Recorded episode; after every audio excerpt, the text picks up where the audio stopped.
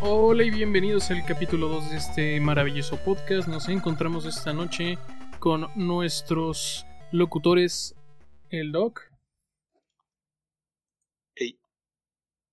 ¿Presente alguien más, Doc? Eh, la Cian. Hola, hola a todos. ¿Presente alguien más? El Gilberto. ¿Es qué? ¡Qué presentación, Dios mío! Sí, Tenemos que pulir los estilos. Sí.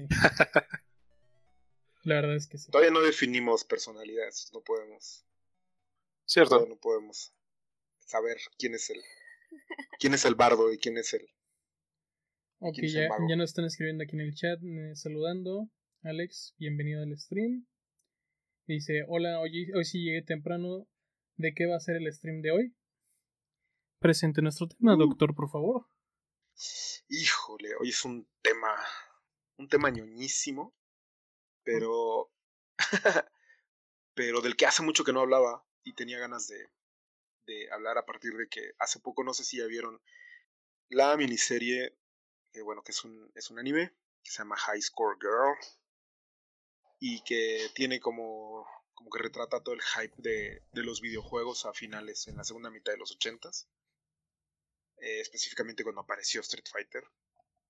Street Fighter 2 Street Fighter 2 y bueno eso o sea como independientemente de todo lo que pasa en el en el e- en la serie me quedé pensando como cuando yo trataba de explicarle a la gente que está cerca de mí como por qué me había gustado tanto la serie me di cuenta que que pues cuando hablas con alguien que no ha jugado toda su vida como que como que no entiende la importancia que puede tener un videojuego y la trascendencia que puede tener un videojuego en, en cómo nos hacemos, ¿no?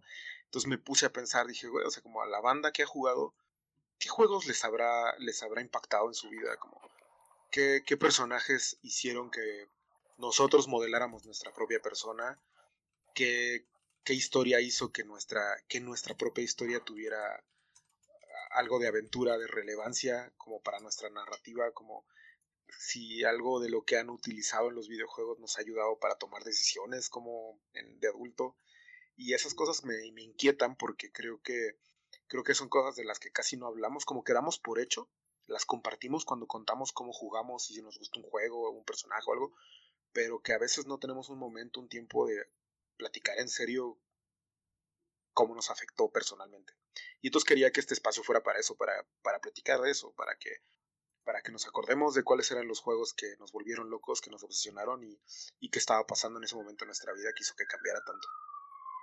Ok. Bueno, ya que pasó la ambulancia. Qué bueno que esto se puede quitar en postproducción, ¿eh? Muchas, muchas gracias a la postproducción. Vivo cerca de una avenida, no es, no es mi culpa. No, no, no, bien. nadie está diciendo nada. Yo creo que es, es un son, Pero es sí un- va a ser un sonido de nuestra época, ¿no? Sí. O sea, como, Para Ahora todas las llamadas- claro, porque ahora todas las llamadas, las sesiones de trabajo, los videos, como todo lo que se está produciendo, siempre tiene de fondo al señor de los tamales, a la gas. del fierro viejo, al gas, Al de sí, todo, y un montón de relaciones. Sí. Sí, o sea, por aquí pasan los bisquetes. Y ah, justo ahorita está, ahí viene el, el de los tamales. Y como que, como, Como que, que estas voy por cosas uno. marcan ahora, ¿no? Básicamente. Sí, sí. Sí. No, porque tengo que correr, siempre tengo. Además, hay otra cosa. Cuando salgo nunca están. o sea, no sé por qué pasan tan rápido. Sé si, en serio, no, no sé si realmente venden. Nada más pasan como para ambientar la ciudad, pero en realidad no están vendiendo nada. ¿Es una posibilidad? Sí, puede que sí.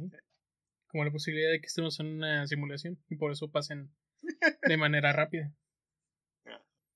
Bueno, Hay las patitas de pollo también. ah, Doc. Mató el mood Bien. bien. feo. También hay que meter patitas de pollo. No, no, no, no, no. De hecho, Aquí, aquí- está llegando más gente. Dice, una camioneta de patitas de pollo enfermó a la mitad de mi edificio. Madres. A ver, hagamos un, un- un pequeño Un paréntesis. Un videojuego con patitas de pollo. ¿No? Estaría increíble. ¿Y por qué no? De hecho, de seguro lo hay. Steam es demasiado grande para esas cosas. Había, si había un juego para hacer taquero en el iPad, seguro hay uno para hacer esquites con patitas. Y, y uno para O hacer para hamburguesas en carrito. Atari. Alcanzar a los tamales. ¿Cuál era el del Esa- Atari? Esa es la mecánica. El de Atari, el de hacer hamburguesas. Ah, Ah, sí. claro. Que parecían huevos o algo así, ¿no? Ajá. Sí, ya me acuerdo, ya me acuerdo. Era súper bueno ese juego. Bueno, ahorita que De dice el, el Doc, regresando a nuestro tema sobre High School Girl, me acuerdo que esa fue la serie que en parte me inspiró para vencer a cierta persona que está aquí en, en esta sesión del podcast. Pero lo has logrado. La gran Sí, pregunta es: ¿lo has Sí lo logrado? logré, sí lo logré. Sí, sí, lo logró. ¡Wow! ¿Y cuándo sucedió eso? Fue un, rato. un día tiene por ahí que- el video grabado, de hecho. Sí, sí, sí, tengo el momento grabado de... Este, Bueno, ahora te tengo más respeto, que lo sepas. ahora sí te respeto, dice. dije más, dije más. Ok, ok.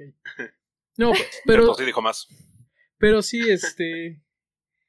Ti- tiene mucho que ver porque, por ejemplo, en, en mi caso, Street Fighter fue uno de los juegos que más jugué en toda mi infancia y adolescencia porque yo solo tuve acceso a una consola, a un Super Nintendo, porque uno de mis tíos que se iba a casar me dijo, ¿te gusta? Le dije, sí, me me gusta mucho jugar con el con, con tu Super Nintendo, tío.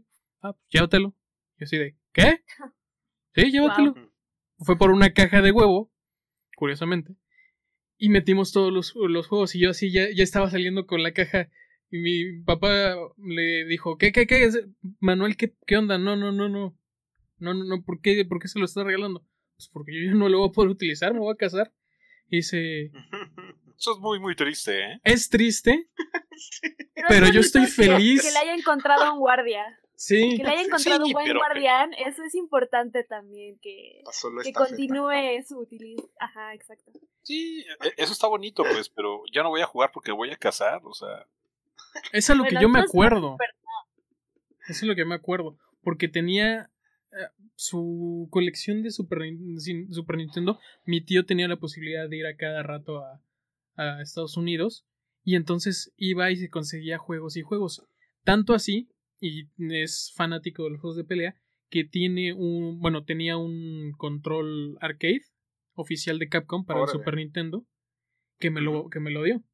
Inclu- está, estaba incluido en el Wow. regalo. Eh, Y esta es una de mis posesiones más preciadas porque de verdad yo a mí no me dejaban ir a las maquinitas. Porque mis, mi, mi papá decía que era ese- eso era de vagos. Y lo es. Sea, Y lo Mira, era, sí, sí, Lo, sí. es. ver, ve- ve Mancera, veme a mí, exactamente. Sí, sí, sí, sí, sí. Sí. Pero yo estaba cuando vivía con papá de verdad estaba muy recluido. Después contamos, puedo contar esa parte. Pero eso me, me dio la posibilidad de, de jugar como si estuviera jugando en unas maquinitas. Eh, más o menos. Lo mismo. No es lo mismo, pero mira, con los botones, la- el acomodo de botones y la palanca, sí, a un morrito de seis años, sí, sí le, le ilusionaba mucho. No, estoy, estoy- estoy- estoy de acuerdo en eso.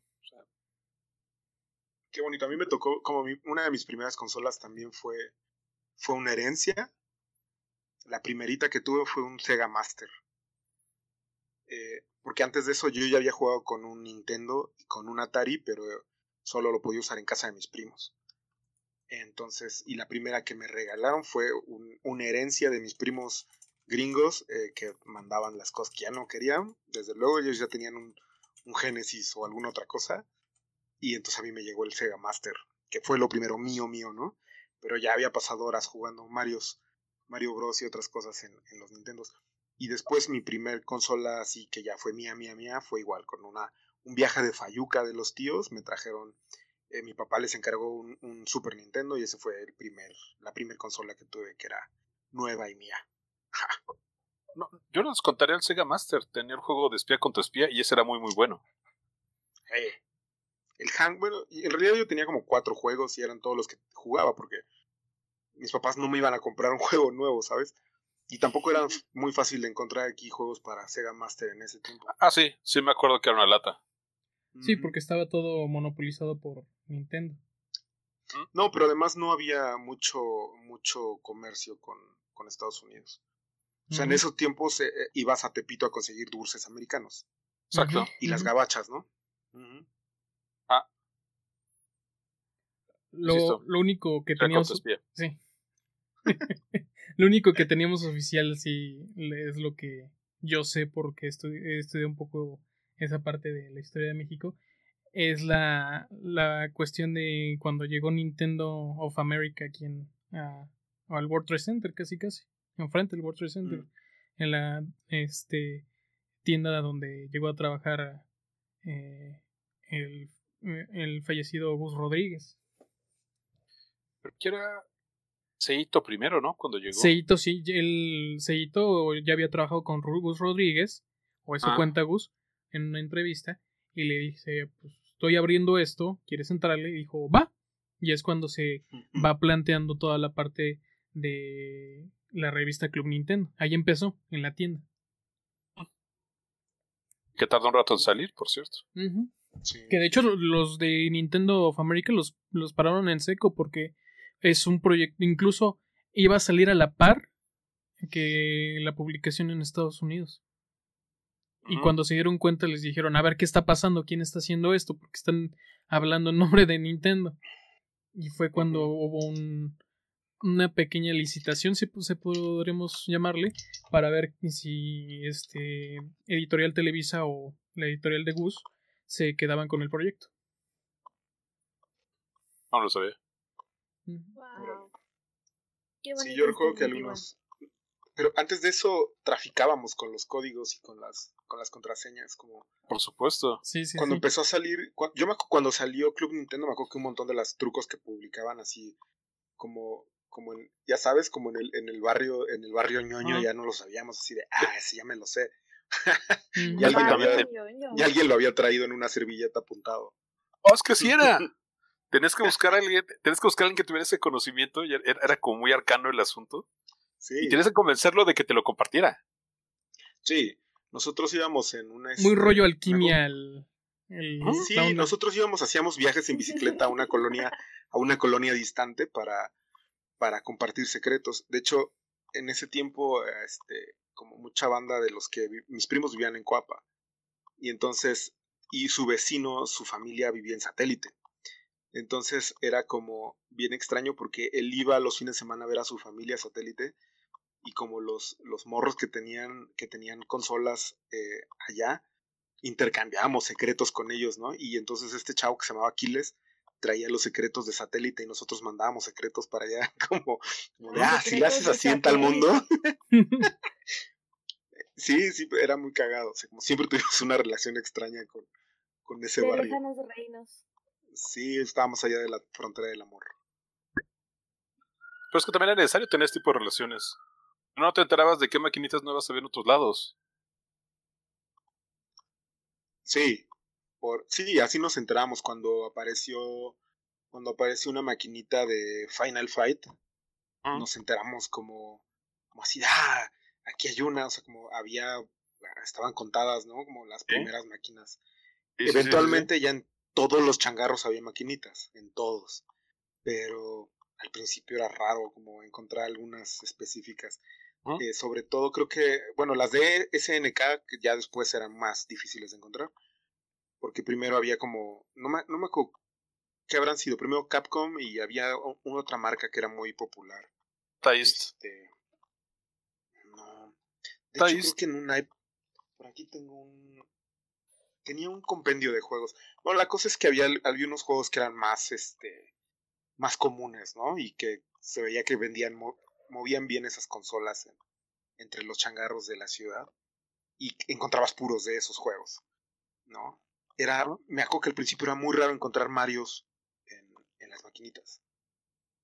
Y aunque bueno, es un Mm. juego hecho para consola, pero había pocas. Y después uh, llegó un momento que se volvió muy famoso Mario y en todos lados había consolas de, o bueno, había maquinitas de Mario Bros. Y era bien raro ver jugando a la gente Mario en una maquinita. Yo los Fíjate había que sí. conocido en, en la, en la tele, ¿no? No, a mí, fíjate que me pasó diferente con Mario. Había una tintorería que tenía una maquinita con un gabinete de AAA barato. tenía una versión de Mario, pero de Mario Brothers, no de Super Mario. Y el de las. Ajá, ajá. De las Esa era la que se las- volvió famosa. Ajá. Sí. Y después me tocó ver una farmacia que tenía una, una- un gabinete original de Nintendo. Tenía Super Mario Bros. 3. eh, ay, tenía tres juegos para escoger. Casi nadie lo conocía, casi nadie conocía ese- esa farmacia. Podías ir a jugar Super Mario Bros. 3 todo el día. Pues Yo- yo, solo voy a decir que esto me está haciendo sentir extremadamente millennial. Ah, pues sí. Sí, ok.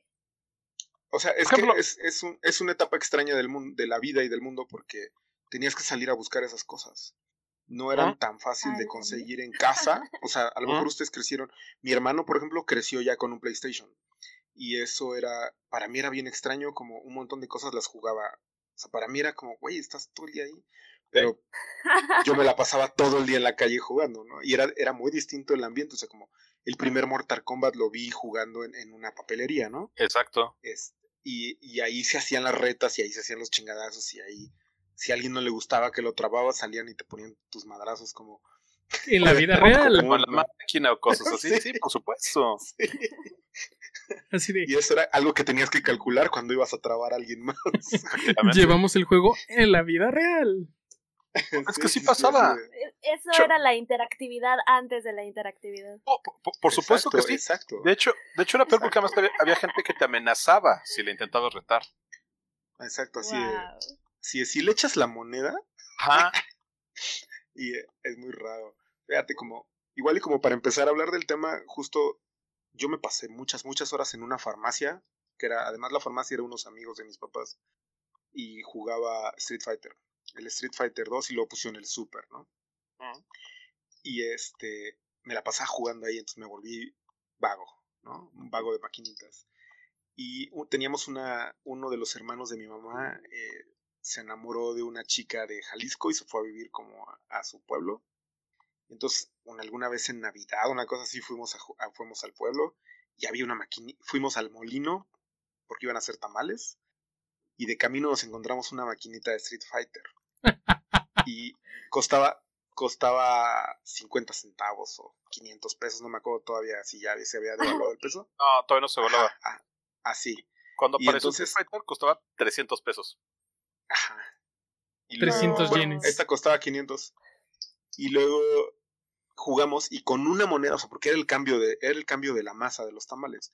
Con Exacto. una moneda les bajamos una la nota. Y este y pues mi primo y yo jugábamos con Gail. Y este, Oh. y le echaban y le echaban monedas y seguíamos sacando. Pero empezó a juntarse, se empezó a juntar la raza ahí.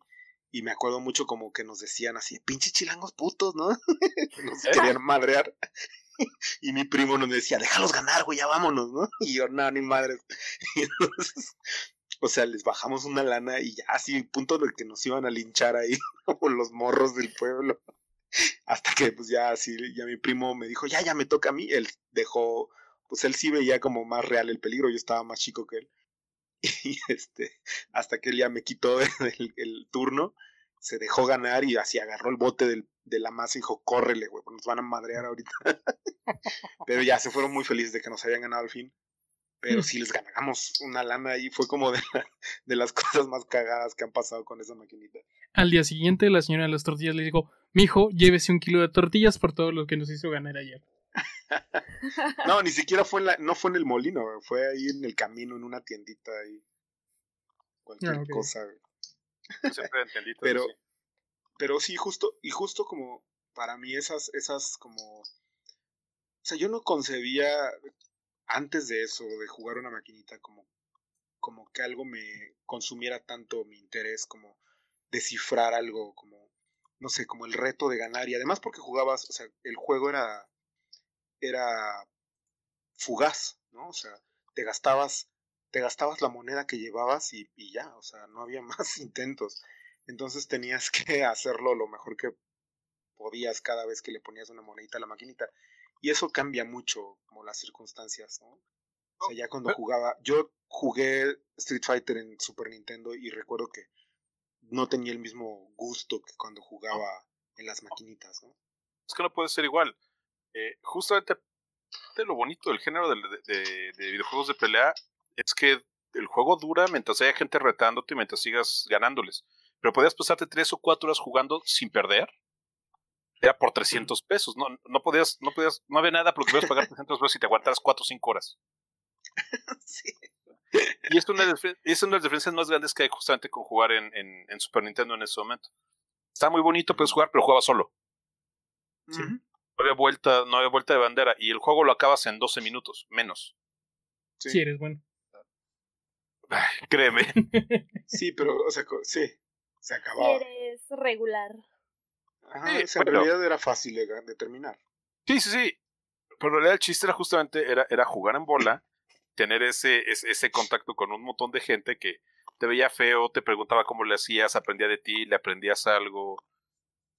Eso era lo bonito de, de jugar así. La interacción. Sí, y no siempre eran positivas. A mí, o sea, no. mi mamá estaba tan desesperada de que jugaba maquinitas todo el día, todos los días, que, o sea, a mí me cagaba el fútbol. Bueno, me sigue, no me, no me agrada, ¿no? Y, y yo no era una persona que llegara así al lugar de, ah, vamos a jugar. jamás. Y entonces, o sea, menos fútbol, ¿no? Y entonces mi mamá me regaló un balón. Y este, creo que el día que nunca lo había sacado. Y porque no tenía aire. Entonces un día fui caminando hasta la gas, ya saben, a ponerle aire al balón para ir a jugar fútbol, para darle gusto a mi mamá. Y a medio camino me encontré una maquinita de Mortal Kombat. Uy, me quedé no. jugando. y cuando, cuando terminé el juego, volteo y ya no estaba el balón. Ni me di cuenta que ahora se lo robaron. Entonces ese mismo día regresé con mi mamá y le dije, ¿sabes qué? Me lo robaron, güey. Así, ¿cómo? Y yo, pues no sé, se desapareció. Y ya, o sea, ya no lo volvió a intentar. Más bien ya lo que hacía era limitarme el dinero, ¿no? Ok, vamos a tomarnos un momento para leer los comentarios que nos tienen aquí la gente. Este dice, es eh, 1334, buenas. Alex dice, te entiendo, Roy, por mi casa pasan un montón de motos corriendo, los odio. De lo que estábamos comentando hace ratito de las ambulancias. Matías 900, digo, 9117, ya me. Buenas, Roy. Eh, Luna nos dice, todos saben que el Chavo Kart marcó la infancia de todos.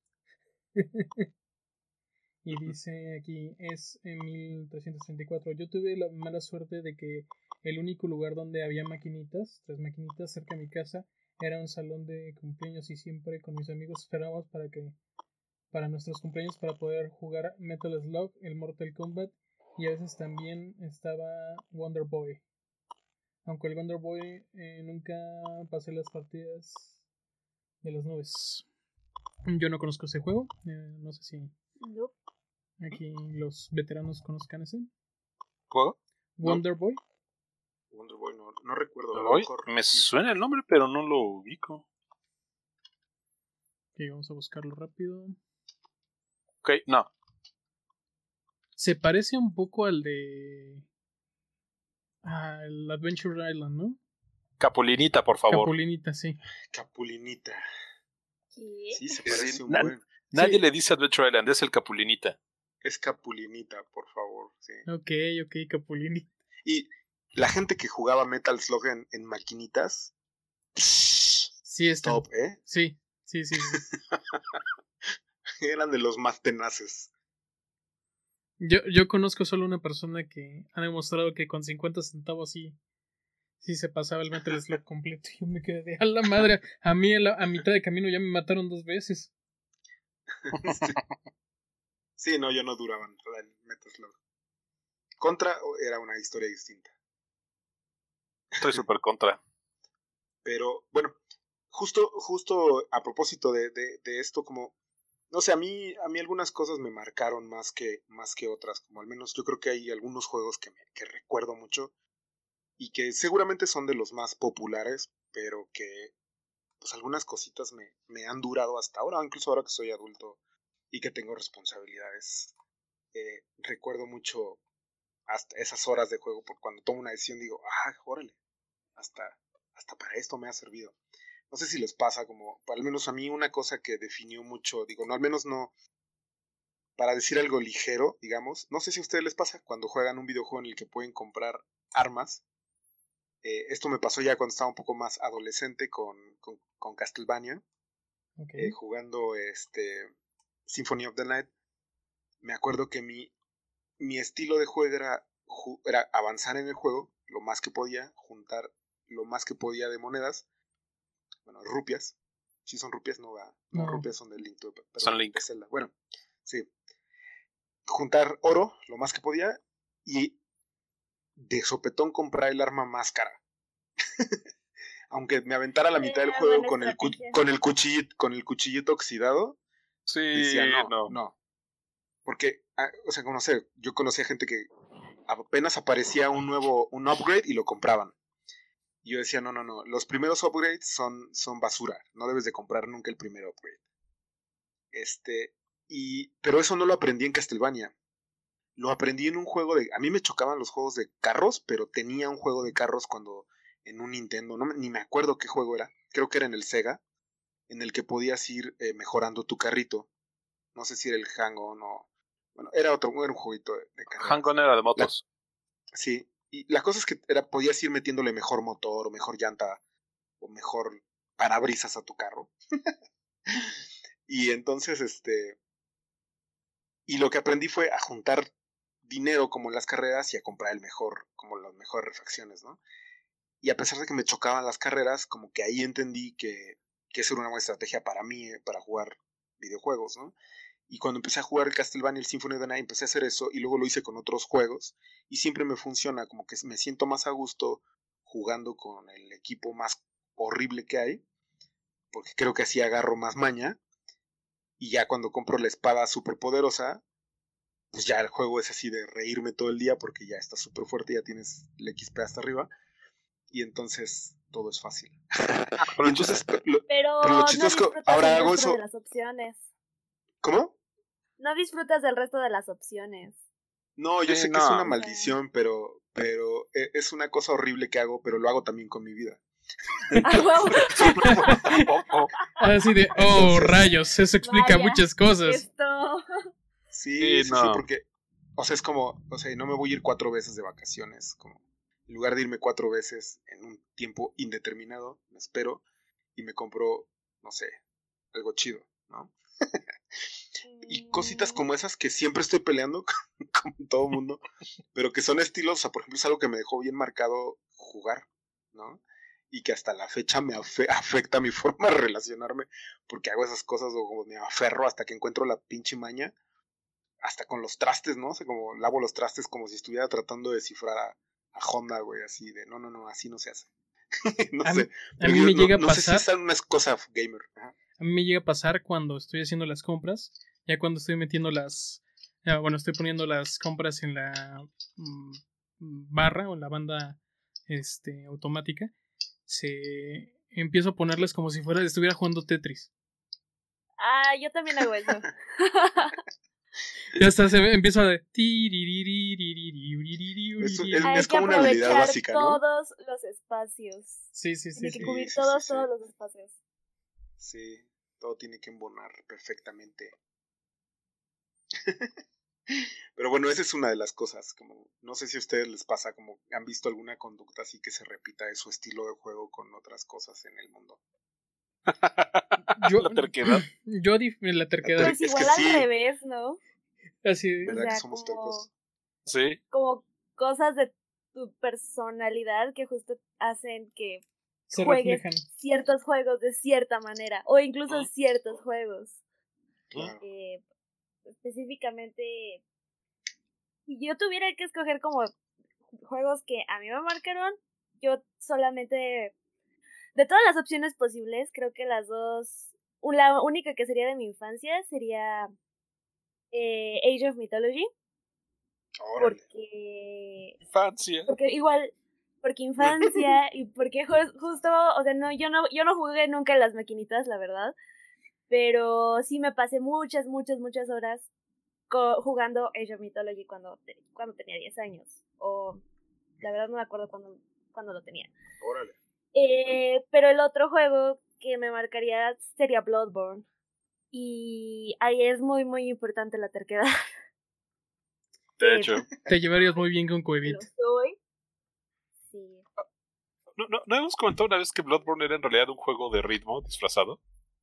Sí, Bueno, sí, pero eh, o sea, hay que memorizar la, los ritmos. Sí. Y Sí, sí, por no, es algo que para mí sea particularmente fácil, ¿no? Entonces, ahí está entre la parte de la terquedad y también la parte como de ir aprendiendo diferentes cosas, interpretar el juego de alguna manera, ¿no? O sea, aprender, aprenderme las animaciones como para poder aprender a predecir lo que iba a suceder en el juego es algo que me costó muchísimo trabajo, pero también es algo que disfruté muchísimo cuando conseguí. Pero solo porque había pasado horas y horas intentando hacerlo.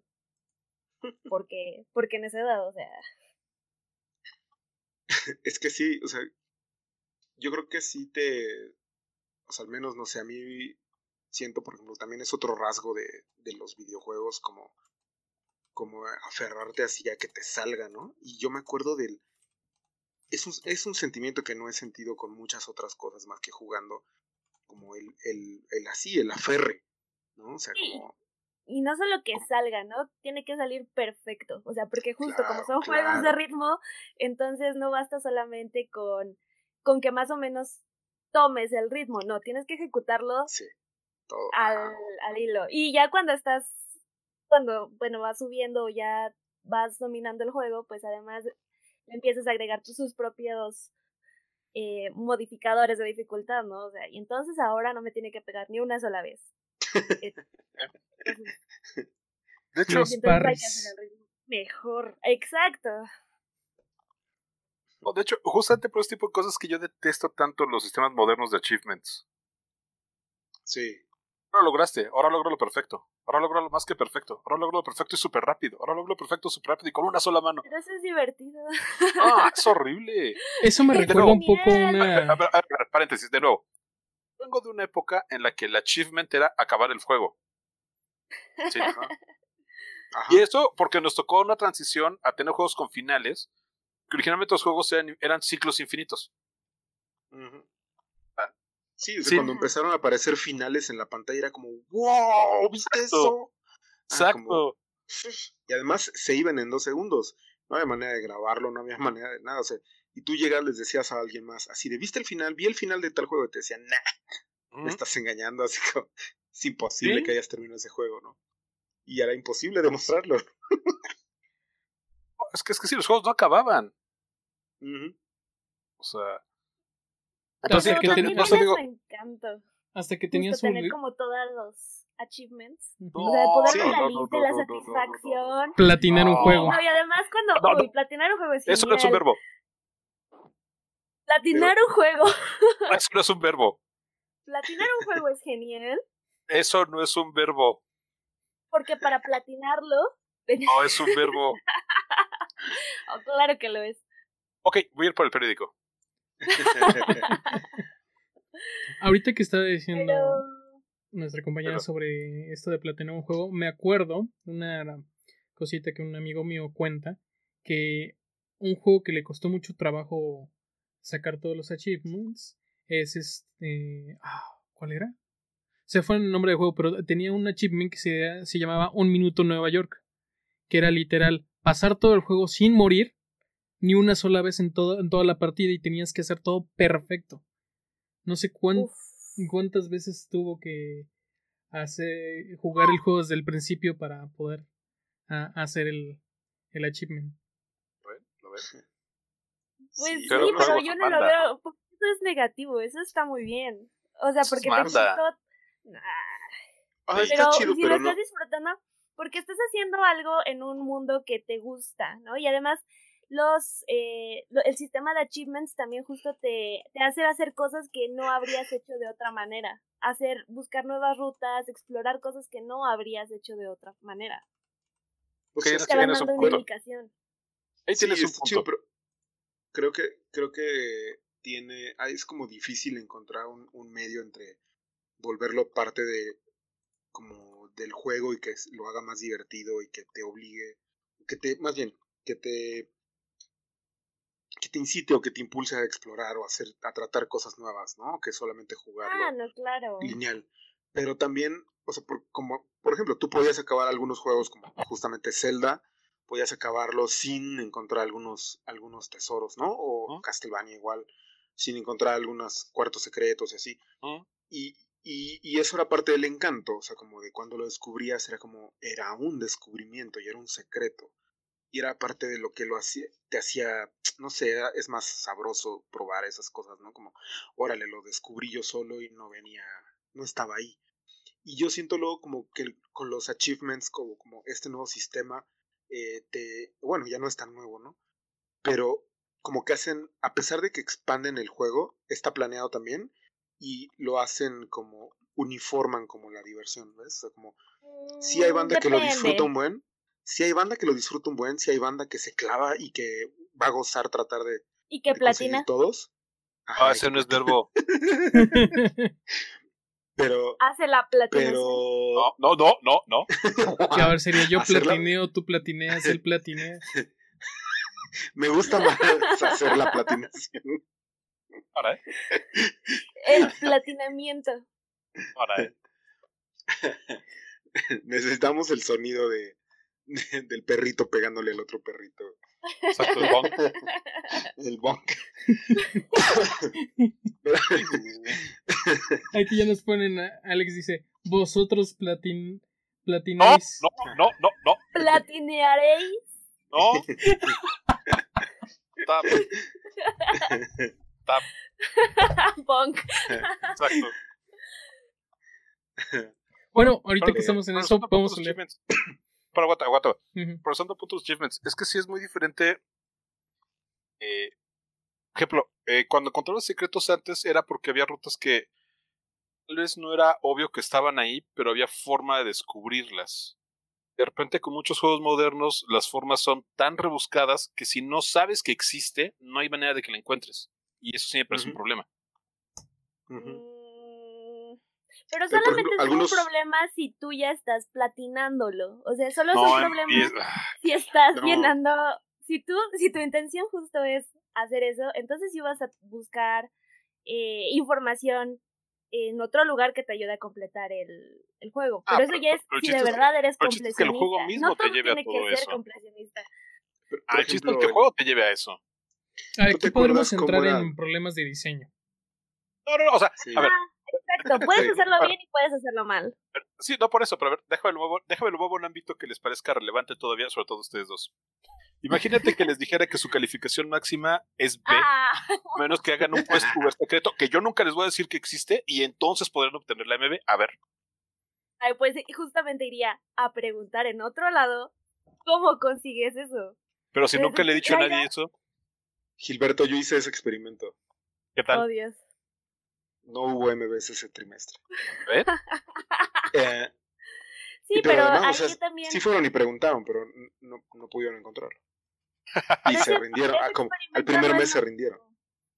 No es lo mismo porque justo tienes en muchos juegos, eh, especialmente los que están como para personas que están haciendo, que, que están como diseñados, porque sí, y hay juegos que están más diseñados para que seas, para el tipo de jugador que quiere completar todos los achievements. O sea, eso es cierto, es una tendencia.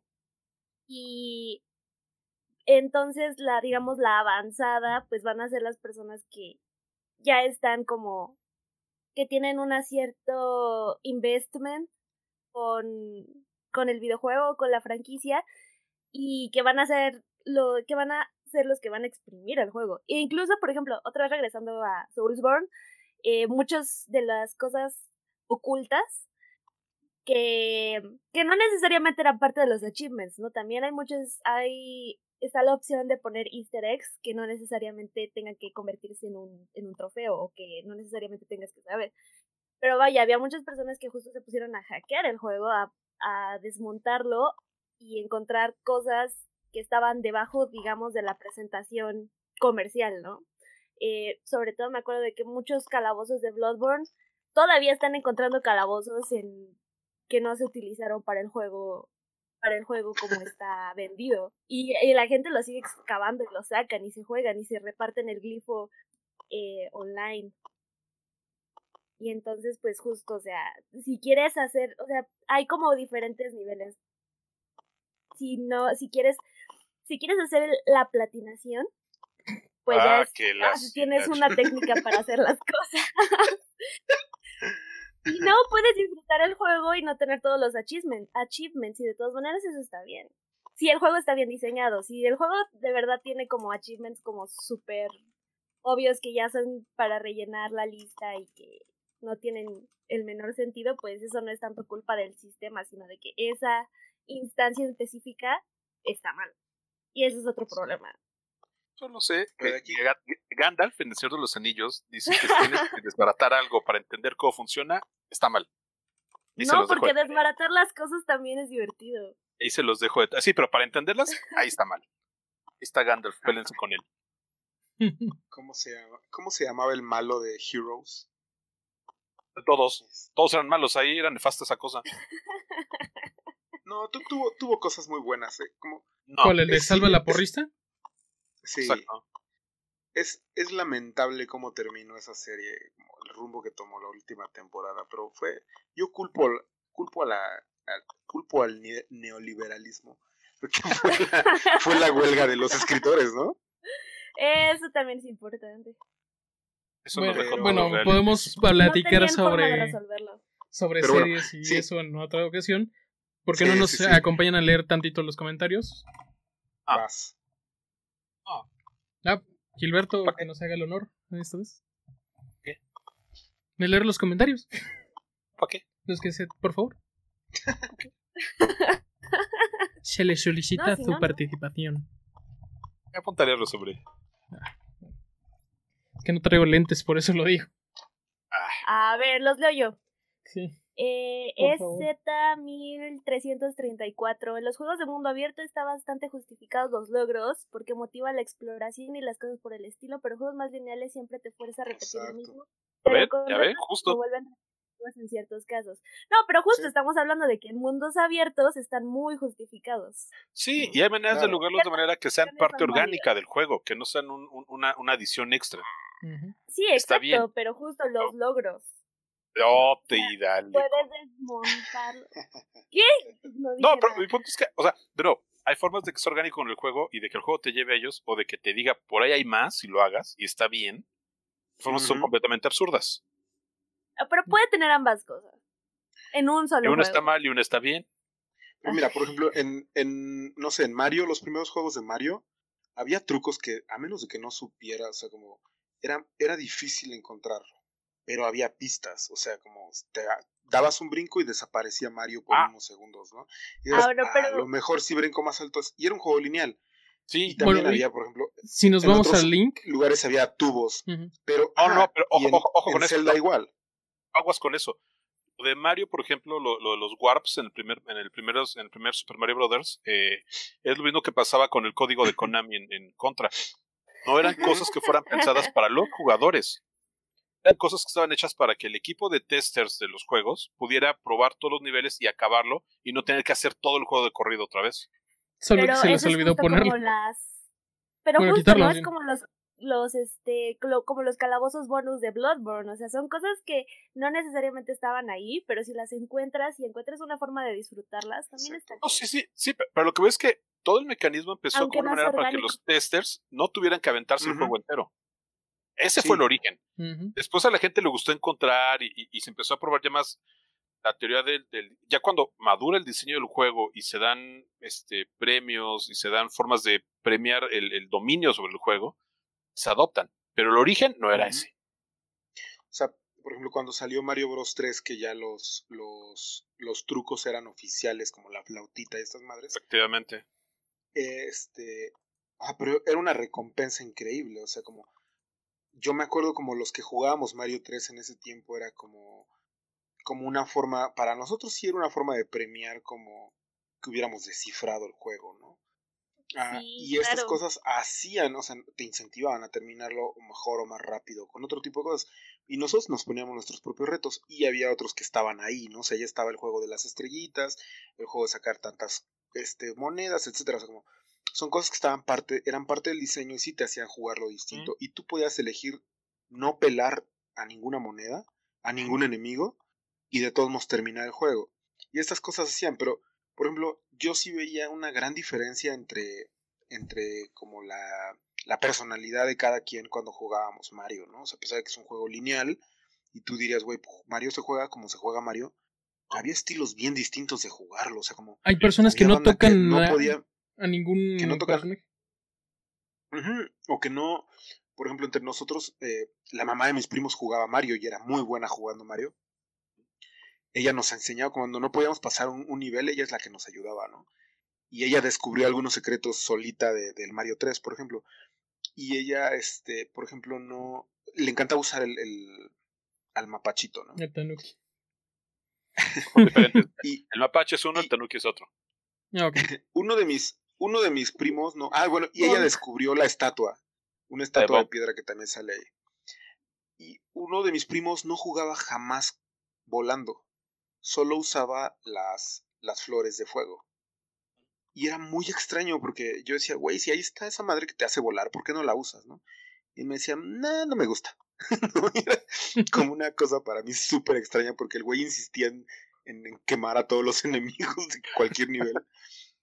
Y era un Guay. estilo de juego súper, súper distinto. Y, por ejemplo, ese mismo vato jugaba con Honda en, en Street Fighter. Y con Street Fighter creo que era más notorio como el, el- el carácter. Ese güey jugaba con Honda y con Ken. Y con eso nos rompía la madre a todos. No, pero, pero Y- Street Fighter se pone mejor porque además de que cada personaje es diferente, cada quien lo jugaba diferente. Ah, claro. ¿No? Y cuando descubrías a alguien que usaba tu personaje de una forma diferente, también era, una- era un shock, ¿no? Como, órale, yo no sabía que ese güey podía hacer algo así, o que, o que Chun-Li podía, no sé, hacer ese tipo de movimientos, como la forma de utilizar un personaje se volvía una parte intrínseca de tu personalidad, como, para mí, esos eran como una forma como primitiva de, de personalidades digitales, ¿no? O sea, como proyectabas parte de tu persona, proyectabas parte de tus estilos, de tu cosas que no hacías en la vida, como cuando empezaron De a tu hacer las estilo de burlas, resolver problemas. desde luego, y era muy marcado, ¿no? O sea, cuando en, me acuerdo que en, en- cuando en King of Fighters podías burlarte de como del enemigo, como los taunts, y que aparte les bajaba energía o pendejadas así, eh, había algunos que lo usaban y otros, a mí me valía madre, ¿no? Jamás usaba esas cosas, pero había otros que era una parte integral de su estilo de juego, ¿no? y, y era muy extraño, como cuando alguien me hacía eso y me bajaban como el, el power, como, era como, güey, ¿por qué hiciste eso? No entiendo. Pues porque se puede. Claro, claro, pero para mí no era una opción, ¿no? No, Y eso cambiaba tu, tu, tu experiencia de juego Completamente. completamente. cambia todo. ¿Sabes, por ejemplo, yo qué sigo haciendo hasta la fecha cuando juego? Está terrible que lo haga y lo, y lo- y lo admito. ¿Trabar a la gente en una esquina?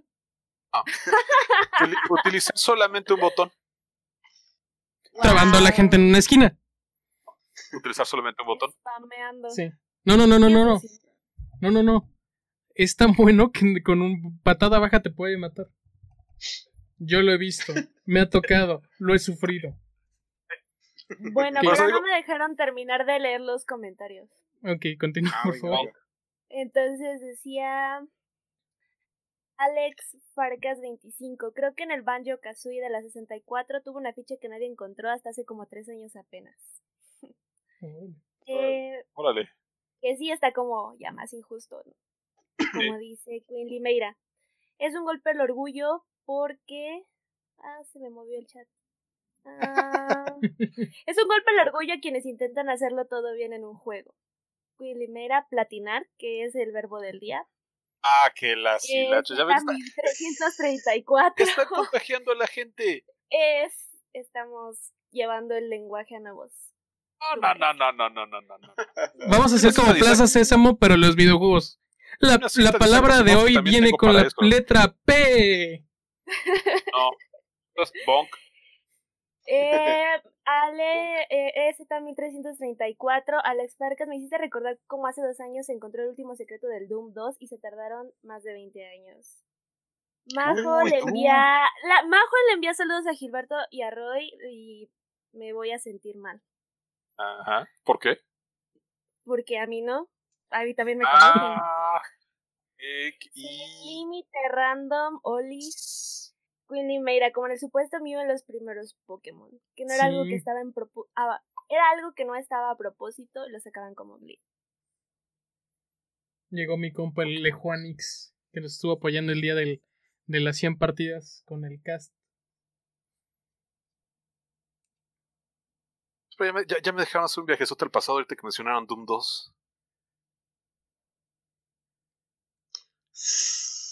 Es que justo alguien en, en, la prepa, alguien justamente un día llegó y nos dijo, ¿quién ha jugado con la sierra? Y todos, ¿cuál sierra? Sí. Que no sabíamos que existía una sierra. Luego se puso bien divertido porque todos jugamos la sierra y... Es que yo en esa época hacía mis pininos de LAN parties también. Ay, qué bonito LAN parties. Sí, pero matar a alguien con la sierra era bien chido. Pues tenías que acercarte y generalmente no podías, te agarraban a casos, pero muy satisfactorio cuando podías usarlo. El Doom. Podríamos eh, tener un tema de eso de LAN parties, de cómo ha cambiado el, el juego. Uy. Uy. El juego multijugador, digamos. Podría ser un buen tema, de hecho. Sí, sí, sí. ¿Con quiénes jugábamos? Con mis dos amiguitos de la prepa que tenían Kina y LAN. los, los turnos eran una cosa extrañísima. Cuando, como justo como les estaba contando hace rato, como había cosas que no, no, no podías jugar siempre. Y pues yo no siempre tuve consola, entonces cuando había oportunidad de jugar, jugaba. Y una vez hicimos, hicieron como una pijamada los amigos y uno y el chico de la casa tenía un Super Nintendo y tenía el juego de Aladdin. Ah, estaba nuevo. Él, él lo había jugado una vez y se había cansado porque no podía pasarlo. Entonces, cuando todo se durmió, o sea, esto yo tenía como 8 años, 9 años, 10 años, no sé. Pero estaba chiquillo. Y todos se durmieron y yo me quedé jugando y todos me dijeron, ya, no te vas a dormir. Y yo, no, quiero jugar un poco más. La cosa es que me aferré a esa madre y lo acabé como a las 5 de la mañana. Ah, pero terminar un juego a las 5 de la mañana cuando tienes, cuando no tienes ni 11 años, no es la cosa más sana que puedan hacer en la vida, ¿no? Por supuesto que, no. Todo mundo, todos despertaron y me vieron jugando así de, güey, no mames que estuviste jugando. Y yo, sí, ya lo terminé. y eran como esas oportunidades en las que podías jugar. Pero además, pues había que aferrarse, o sea, como no te quedaba de otra porque no siempre había con quién jugar ni con quién disfrutara de lo mismo. Por ejemplo, en ese caso yo no estaba con la gente con la que jugaba siempre. Y para ellos era como algo que jugabas 15 minutos, 20 minutos y lo dejabas, ¿no? No algo con lo que te aferrabas como, como lo hacía yo. Y entonces esa vez como que todo sí me quedé con el estigma de ese grupo de amigos, así de, güey, ese es el vato que se quedó jugando toda la noche hasta que acabó el juego, güey. Y como diría un amigo mío, huele a ñoño. Sí, gacho, gacho, pero hice cosas peores por aferrarme a un juego. Oh, sí, lo sé. Lo sé. Gilberto sí sabe esa historia. A ver, cuéntenos, por favor, la gente oh. está muy interesada. esa, no es, mi historia para contar, pero yo sí sé a qué se refiere. No sé si estoy seguro de querer contarles esto. No, no estás seguro. Vamos a decir, si estás seguro de no querer contarlo. Exacto. No, no, digamos que involucra una ferre anti, antinatural. Sí. No, bueno, pero termina el juego. Ok, sí, pero no, regresando a eso de las desveladas. ¿Alguien, ¿alguien jugó Final Fantasy VI? Nada más el 4. ¿Super Nintendo? Ay, Final Fantasy. Era, no he jugado los nunca juegos... ningún Final Fantasy.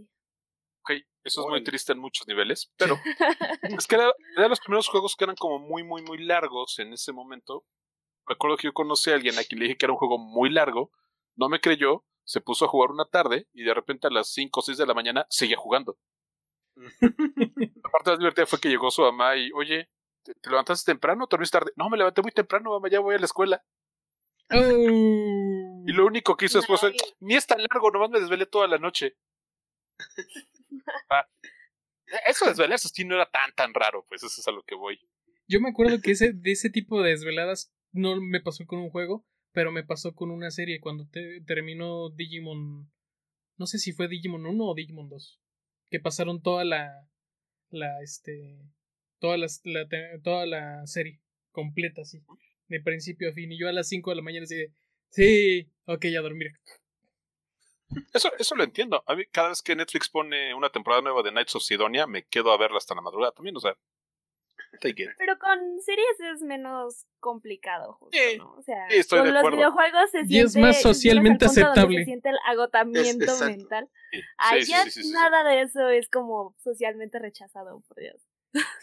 Sí, sí. O sea, como que es súper mainstream ya. Desde la Ah, eso sí. Haciendo, O sea, haciendo sí, no, no. ñoñerías, o sea. el, el videojuego dejó de ser ñoño desde hace muchos años. O sea, también no. Más bien los ñoños se hizo mainstream, o sea. Que el resultado fue el mismo, ¿no? Pero. Sí, sí. Es que no puedes hablar de que, ni siquiera puedes hablar de que sea un hobby ñoño cuando sale este Henry Cavill y gana millones de vistas armando su computadora para jugar. O sea, ya no es Ay, ñoño. no, pero Henry Oye, Cavill pero- es ñoño. Es como. Ese, va- aquí ese vato ganó sus, su derecho. sus- Sí, No, es pero que lo ese que güey pasa es que ese ñoño, Superman ñoño. es un ex gordo, Sí. Gilberto. y él eh, y creo que ganó sus ganó sus este sus badges de, de No, no, no. antes No, de, mi- antes mi de ser galán. Mi punto no es si él, si él es o no. El punto es que ganó millones de vistas haciendo eso. Sí, ah, sí, bueno, sí. ok, sí. Ah, sí sí, eso sí. Si mi punto es al revés. o sea, es- no, no ganas millones de vistas si no fuera aceptado mainstream el asunto. Sí, Ahí tienes un punto. definitivamente. Y, y que- si quieres otra prueba, tienes montones de luchadores que tienen millones de suscriptores en sus canales de, en, en sus canales de Twitch por lo mismo. O sea, Sí. Sí, obvio. hay una mar- ya, ya hay una plataforma que te permite tener millones de personas viéndote porque ya es aceptable. Exactamente. Mira, va- vamos a poner un pequeño, una nota de pie de página. Ese, esa persona, es, bueno, se me fue el nombre del actor, este, casi pierde el papel de, de Superman por estar jugando World of Warcraft. Bonito, bonito. Ok, eso no lo sabía. Ok, mm, terminó la nota de pie de página y continuemos. De la bio- nota biográfica de Henry Cavill. Sí. Y además, Bueno, además sí. todos sus papeles son como súper, súper ñoños. O sea, de, de Superman a The Witcher ya es como un chico emblema de, sí, los- sabía lo de que las hacía, ¿no? adaptaciones. Sí, obviamente sí. Y además es muy gracioso porque es como... Además es como el más... El actor de más high profile, de más alto perfil de toda la serie. Eh, y, y justo con, no, porque trae todo lo que trae detrás su fandom específicamente. Se cierra la nota sobre Henry Cavill. La nota.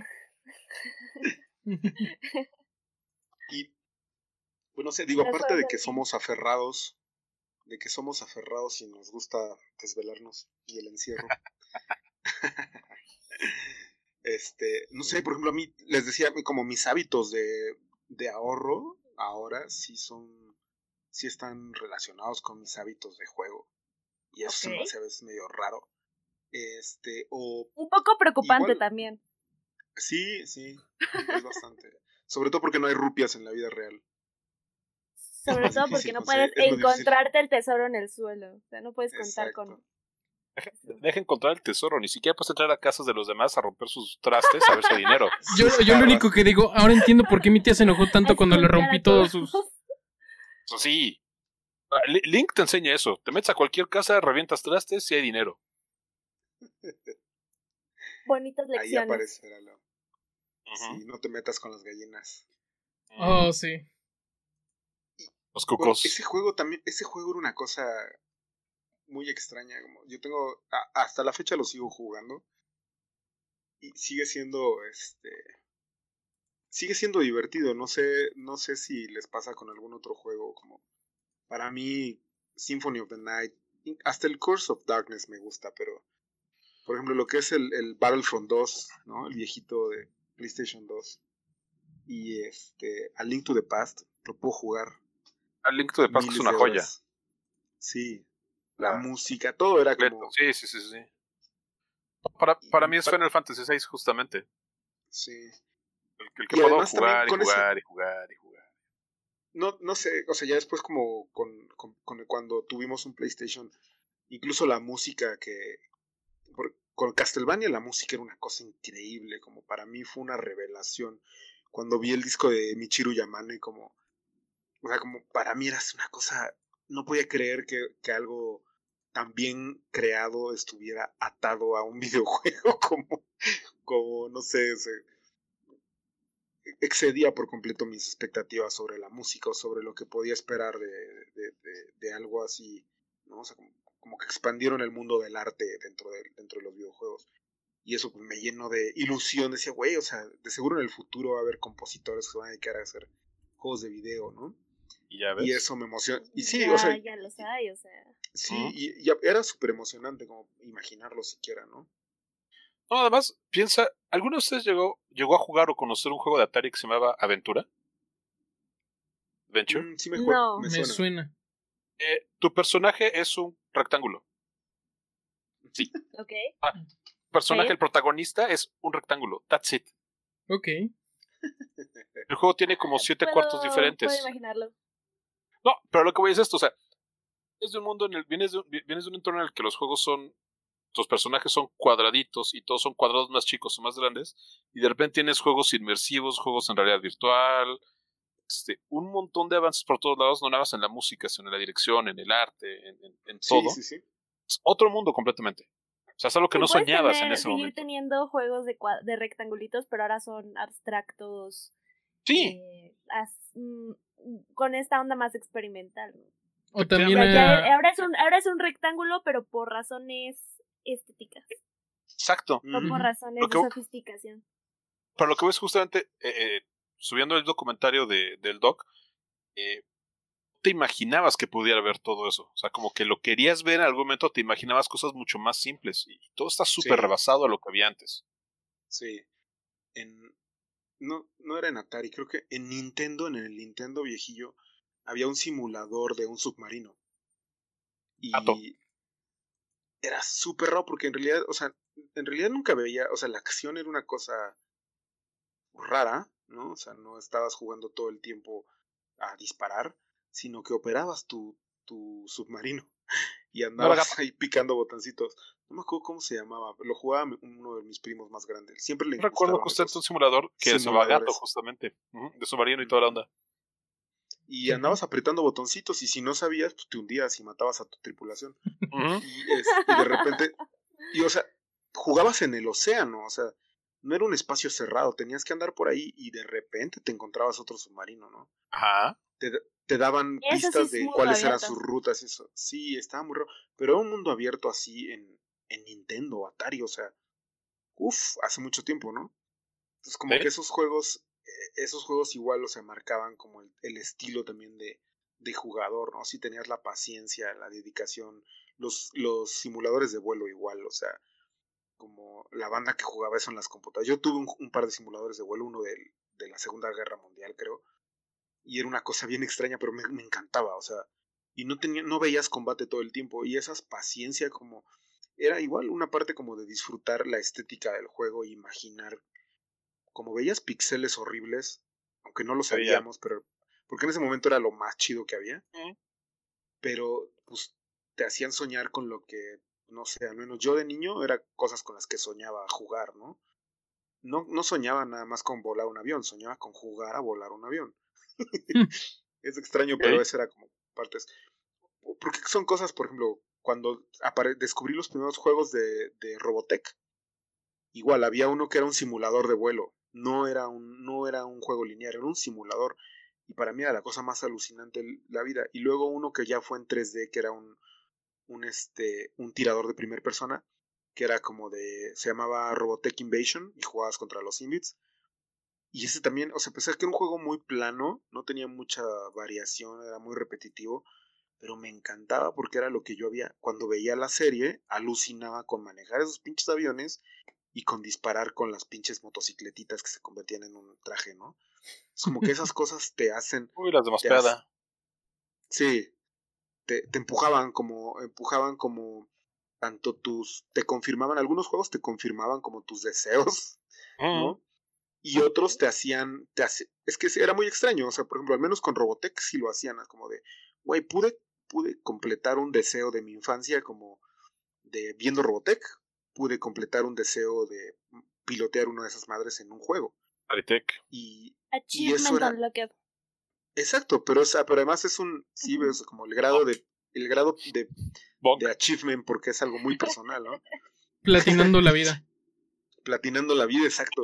Exacto. Ay, qué había- bonito, qué bonito. Está chido, ¿no? Y Güey, no qué sé, o sea, como periódico. hay algunos juegos que no sé si a ustedes les causa eso, como hay juegos que se volvieron como un hito en mi vida porque cumplieron como esos deseos, ¿no? O sea, como, no sé, de escuchar a mis primos jugando rol y de repente jugar Skyrim, aunque jugué Skyrim ya muy viejo, como de todos modos hay cositas del juego que me hacen acordarme de las sesiones de rol cuando era niño. Aunque yo no jugaba, no me dejaban jugar con ellos, pero me chutaba la historia, ¿no? Entonces cuando, cuando, lo, cuando lo jugaba decía, órale, esto es lo que me... Así me lo imaginaba, ¿no? Así me imaginaba hacer esto, como, no sé, y a lo mejor yo luego pienso como, tal vez algunos, algunos otros que están jugando por ahí, como disfrutan en, otro nivel parecido, completan algunos sueños o algunos anhelos de su vida como de la fantasía eh, jugando, ¿no? Y eso es otro nivel de jugar. Bueno, los juegos de estrategia definitivamente alimentaron ciertas tendencias a favor del hipercontrol en mí. O sea, eso, es muy cierto. Eh, pero sí, o sea, estas. Eh, esta idea como de participar en. de participar en eventos que, que donde nunca podrías haber participado es algo muy divertido de las campañas en juegos con una ondita histórica. Eso a mí, eso a mí me hace disfrutar muchísimo. es como de sí, yo también estuve en la batalla de Tours, ¿por qué no? a mí me pasa con y no, y no solamente participé, sino que la gané. nice. A mí me pasa con los juegos de Star Wars, ahora con los Battlefront que sacaron mm. y con el que van a sacar de simulador de batallas espaciales. Este, yo a mí siempre me, me, gustó todas esas escenas de los X-Wing y cómo se enfrentaban a la estrella de la muerte. Y ya que estás en un juego y estar pilotando un X-Wing está genial. Me, me, gustaría poder jugarlo con un joystick eh, como, como de, de, avión para poder tener toda la experiencia. Pero ya con lo que es el, el mando tradicional, el joystick tradicional, pues yo me siento muy, muy bien. Los juegos de, ahora que dijiste eso, los juegos de Super Nintendo de, de Star Wars, sí eran una cosa así. yo creo que una buena parte como de, de los que jugamos esos juegos también hizo como realidad el sueño de andar por la vida o por el mundo de Star Wars destrozando cosas con un con una espada. Ah, con una lightsaber, ¿no? Para mejor el de los Caballeros de la Vieja República. El de RPG. Ah, bueno, no, no, no. El RPG ni, online. vayas para allá. Eso eran los buenos. Es que, claro, claro. Si tienes una este, cuenta, podemos ponernoslo a jugar ahorita, ¿eh? Cotor, Cotor es una cosa increíble, pero. Y justo, pero también, por ejemplo, Cotor llegó muy tarde a mi vida. No la jugué cuando, cuando apareció, lo jugué mucho después y fue así como, ¡Ah! ¿por qué no conocía estas cosas, no? Pero por ejemplo, cuando jugaba en, en, Super Nintendo, con, yo llegué a conseguir los juegos de Super Star Wars, este, haciendo cosas también de las que no me enorgullezco. Pero cuando las conseguí... Solo dejas, solo dejas el misterio, así como la intriga de qué clase de cosas pueden ser tan terribles. No, no, no o sea, sí, sí eran cosas terribles. Pero... créeme, ni dice que son terribles, lo eran. No sé por qué me recuerda una escena de Atlantis cuando dice, y mole, ¿cuál es tu historia? No le, no le preguntes, no, me, no le digas. Tú me ah. dijiste, no, no debiste haberme lo dicho nunca. Y ahora te lo digo, no escuches nada. Más o menos así. Más o menos así. Así, exacto. la cosa es que cuando, por ejemplo, la última parte de, del regreso del Jedi, cuando estás, estás, después de que destruyes este, el generador de la estrella de la muerte, de la segunda estrella, y tienes que salir por el, por el pasillito con el halcón. Era un desmadre, o sea, pinche emisión, así era súper estresante escuchar la musiquita. Y en, la, en el primer Star Wars igual era como una cosa súper estresante hacer bien la misión. Pero justo esas cosas hacían que realidad como parte de la fantasía de, de participar en ese mundo, como decíamos Monroy. Sí, de hecho ahorita les pasé un juego que este puede que les guste y es este literal un lo que sería como un World of Warcraft pero ambientado en Star Wars. Digo, por si quieren jugarlo, lo podemos jugar un lunes. Ah, yo digo, tengo mi paquetito. Yo ya tengo, mi, mi bundle de Star Wars de GOG, por cierto. Ahí tengo un ah, No, pero, por ejemplo. ¿sabes? Por ejemplo, para mí que el juego fue muy, muy divertido en ese sentido de, de fulfillment de, de niño. El de Star Wars, pero el de, el de Wii.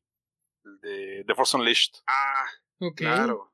Que pues, literalmente Sí. es con una mano lanzo, con una mano uso la fuerza, con una mano uso mi sable, y si uso las dos, pego con las dos. Sí, lo jugué muy grande, lo que tú quieras, pero me divertí como enano con esa cosa. Sí, y a, a mí, o sea, yo estaba súper divertido y la historia también era una cosa que estaba así de, al fin trajeron cosas, ¿no? O sea, como, Porque, sí, porque además la historia era parte del canon oficial en ese momento. sí, amplías el universo y eso ¿Ah? alimenta nuestras almas. El bendito mundo el universo Pero digo, o sea, para mí me bastaba con el hecho de que podías jugar así. Podía llegar alguien a retarte y, y se daban de sablazos al aire. Chido. Pues Oh. en esta onda de Wish Fulfillment, eh, se me ocurre que también, por ejemplo, los Assassin's Creed, especialmente cuando le, empezaron a agregar el modo de paseo, está bastante padre. O sea, esta onda como de andar eh, jugando a los viajes en el tiempo, aunque sea solamente como para observar el panorama. Ahora que los panoramas justamente están tan, tan bien hechos y bastante, incluso está padre. Incluso hay, hay muchos, hay posts que me gustan mucho donde están como las fotos de las personas, eh, bueno, las, los screenshots del juego y lo comparas y vas al mismo lugar y lo comparas y es- entonces es como un, una onda como de estoy en el juego, pero estoy en el mundo real, pero estoy en el juego, pero estoy en el mundo real. Y eso, Como eso el. Spider-Man hace, en Spider-Man hacen eso, ¿no? Con, con También, Manhattan. también. Pero pues está más padre como el Lon- Londres victoriano que el Manhattan del 2020. sí, a huevo. Yo en ese, en ese ámbito yo prefiero Apalachia en el 2077, cuando todo desapareció gracias Ah, a bueno, los también eso está padre. Sí, justo eso es como, digo, no sé, como las, las fantasías postapocalípticas también son chidas, ¿no? Como los juegos de zombies igual, o sea, o, o igual como juegos de aventura, como te hacen moverte hacia ciertos lugares y confirman como si de veras tus estrategias, ¿no? O sea, como los que se han puesto a fantasear qué harían, porque todos, todos han fantaseado con qué harían si hay supuesto una sí. zombie. este, todos han fantaseado con esas cosas y cuando juegas te das cuenta de, de, de cómo funciona el mundo, ¿no? Y sobre Sí. todo cuando son juegos de mundo abierto y donde hay multijugador en línea, ¡puf! entonces es cuando es cuando en serio aparecen las, las cosas. Eh, Ah, yo solo sé que siempre que imagino. Pa- Déjame acabar, ¿no? ¿Cian? Sí. Sí. Digo, siempre que yo he fantaseado con eso de los zombies, alguien es muy, muy rápido en, en decirme: si a ti te muerden, te voy a matar y no lo voy a pensar. Sí, o sea, dicen: el momento que veo que se ¡pum! Se acabó. Entonces, pues. Pues, ¿qué hace uno ante ese? Wish fulfillment. Continúa. Algo que yo siempre pensaba en esa cu- cuestión de los zombies es, no, pues hay que armarse una super armadura, hasta que un güey me dijo, no, estás bien pendejo, nada más tienes que hacerte armaduras en los brazos, que es los lugares donde me- más te pueden morder, y en las piernas, y ya con eso. No, de hecho, Te muerde- te muerden en el brazo que tiene la armadura, y mientras te muerden, le disparas en la cabeza o le eh, revientas la cabeza con un, un cuchillo. Bueno, pero también tiene eso sus límites. O sea, ya cuando Sí. llegas a la situación donde estás siendo avasallado, eh, sí, pues sí te van a alcanzar a morder en otras partes. Ujú. Monroy sería el joven el joven manos de sección amarilla. De hecho, por eso recuerden, recuerden que en un ataque zombie es mejor estar en lugares con pasillos y rutas complicadas y no en campo despoblado. Yep. Ciertamente. Sí, Y es ¿y por mejor- qué? Ciencia, Sí. science, básicamente. Ok. No me digas a mí, ahí- ahí están los papeles, voy a hablar con ellos, cambiar sus paradigmas. no, La palabra de hoy se ha transformado a paradigma. es un verbo. No sé, Paradigmear. paradigma, Puedo hacer, puedo para, yo paradigmeo, por ejemplo. creo que sí. Ah, seguro hay quien lo usa así. Seguro, sí. seguro. Igual que usamos platinar. Oh, que la. La paradi- Ya, ya, ya cambiamos de palabra. la platinación. Sí, no, ya, ya cambiamos de Sí. El palabra. paradigma de la platinación. Dios mío. No voy a permitir, sí. Aquí nos dice Lima Luciola, prefería platinar. No. Ya, ya, ya estamos en paradigmar, en paradigmear y cosas así ya. Y también, Ale- bueno, rápido vamos a leer esto.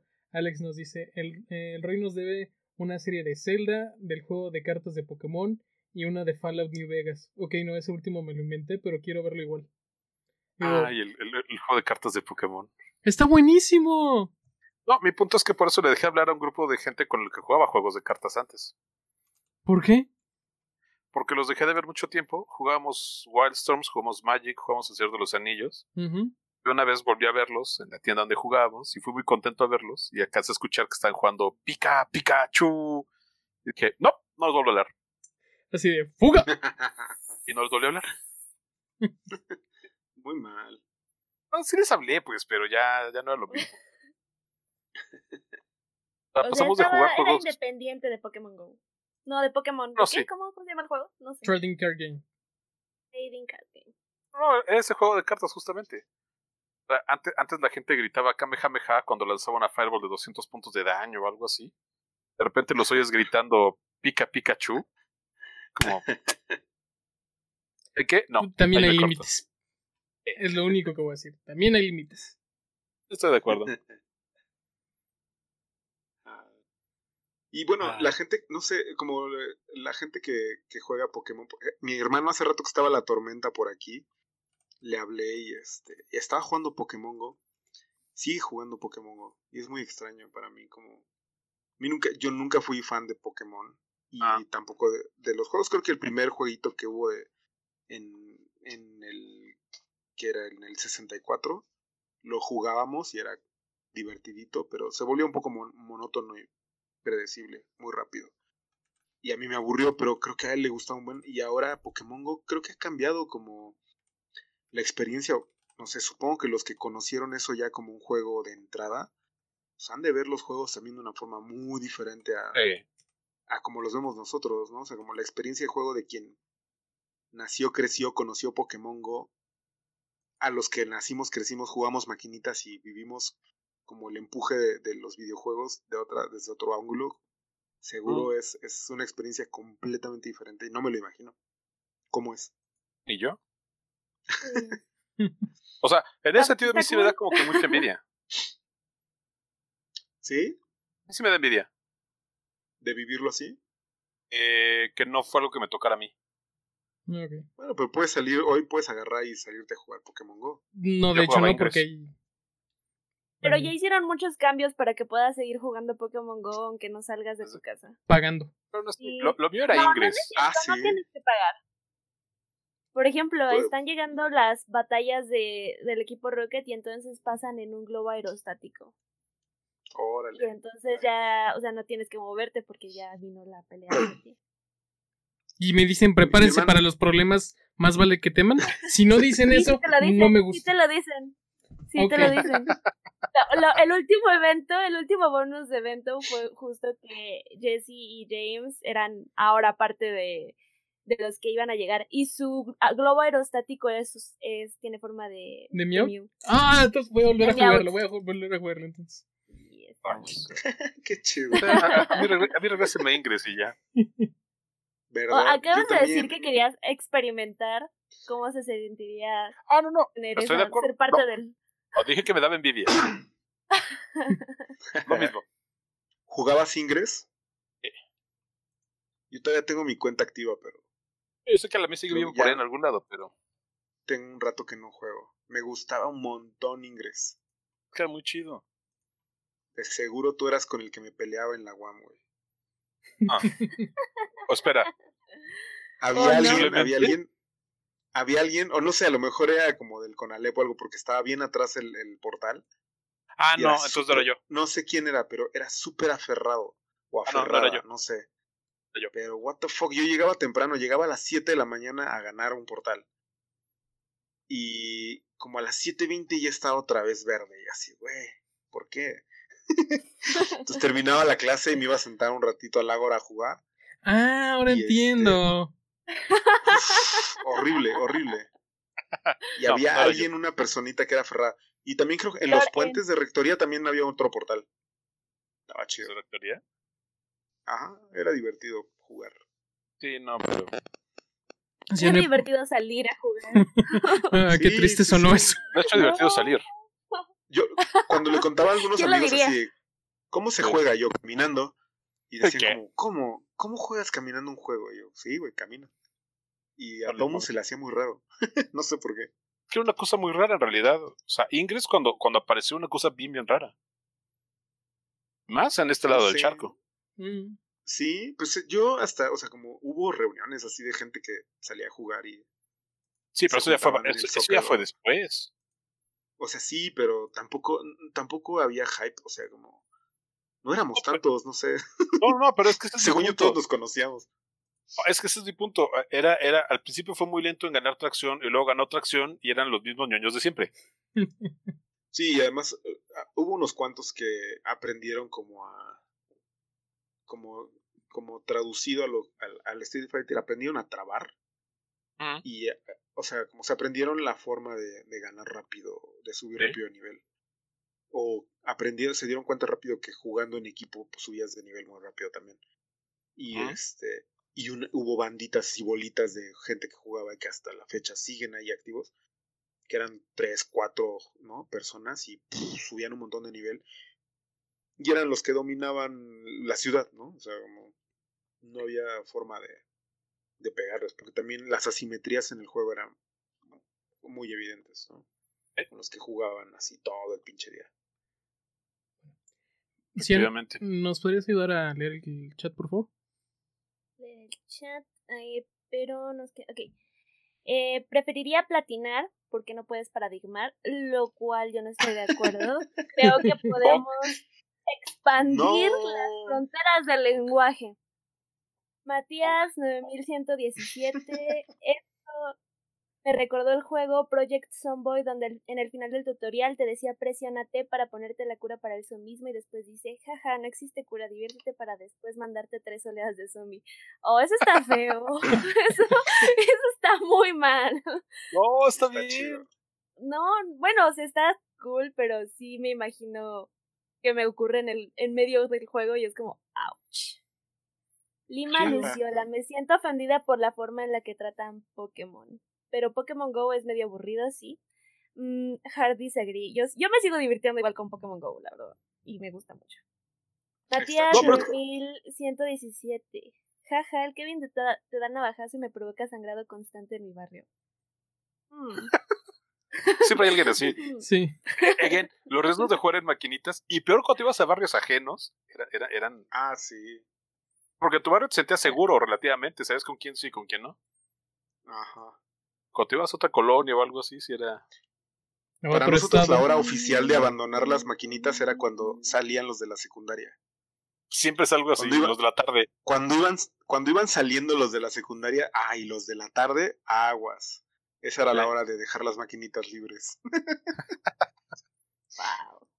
Ahí Sí, sí va a no, correr sangre. Uno tenía que estar consciente de su entorno. Pero bueno, no, vamos a este, regresando un poquito a lo de Pokémon Go. Además, creo que mucho, mucho lo que tiene Pokémon Go es que lo más cercano que puedes tener es ir a agarrar Pokémones. Sí. O sea, salgo, en tal lugar es- suele haber, ahí está, trato de pescar, lo agarro, no lo agarro, o sea, me hace que está muy bien trasladada toda la experiencia, pues. Sí, y yo creo que también justo está padre en términos de diseño las cosas que hicieron para compensar por el hecho de que la gente ya no puede salir. O sea, uno pensaría que está el todo este problema de no salir desmonta el juego y, y sí, hasta cierta hasta cierto punto sí sí te quita varias de las cosas divertidas. O sea, sí extraño hacer raids, pero pero hay otras cosas que, que le cambiaron que están padres. O sea, el sistema como de, de combate que, que no está asociado a tu, a tu lugar geográfico. antes tenías que caminar cierta cantidad de, de, de distancia cada cinco peleas, ¿no? Entonces era como de no puedes quedarte haciendo eso siempre, tienes que Mm, caminar. Eso está muy y ahorita bueno. lo quitaron. Está muy bueno, pero ahora que ya no se puede hacer eso, ya quitaron como el requerimiento. Y todos el como hay muchos muchas cosas que te que agregaron como bonus de diarios de objetos porque ya no puedes ir a buscar más paradas a, a, a volver a llenar tu bolsita. Eh, los regalos dan más cosas, etcétera, etcétera. O sea, es creo que se, ah, me parece admirable que hayan pen- tenido el- como la capacidad de pensar rápidamente cómo modificar el juego lo suficiente como para no perder a toda a toda la audiencia que ya tenía. Ok, voy a hacer una pregunta antes de continuar. ¿De qué equipo eres? Mystic. Azul. Sí. Chócalas. Eh, Ellos. Ay, qué tierno. ¿Tú de, tú de qué equipo eras? ¿Tú de qué equipo eras en Ingres?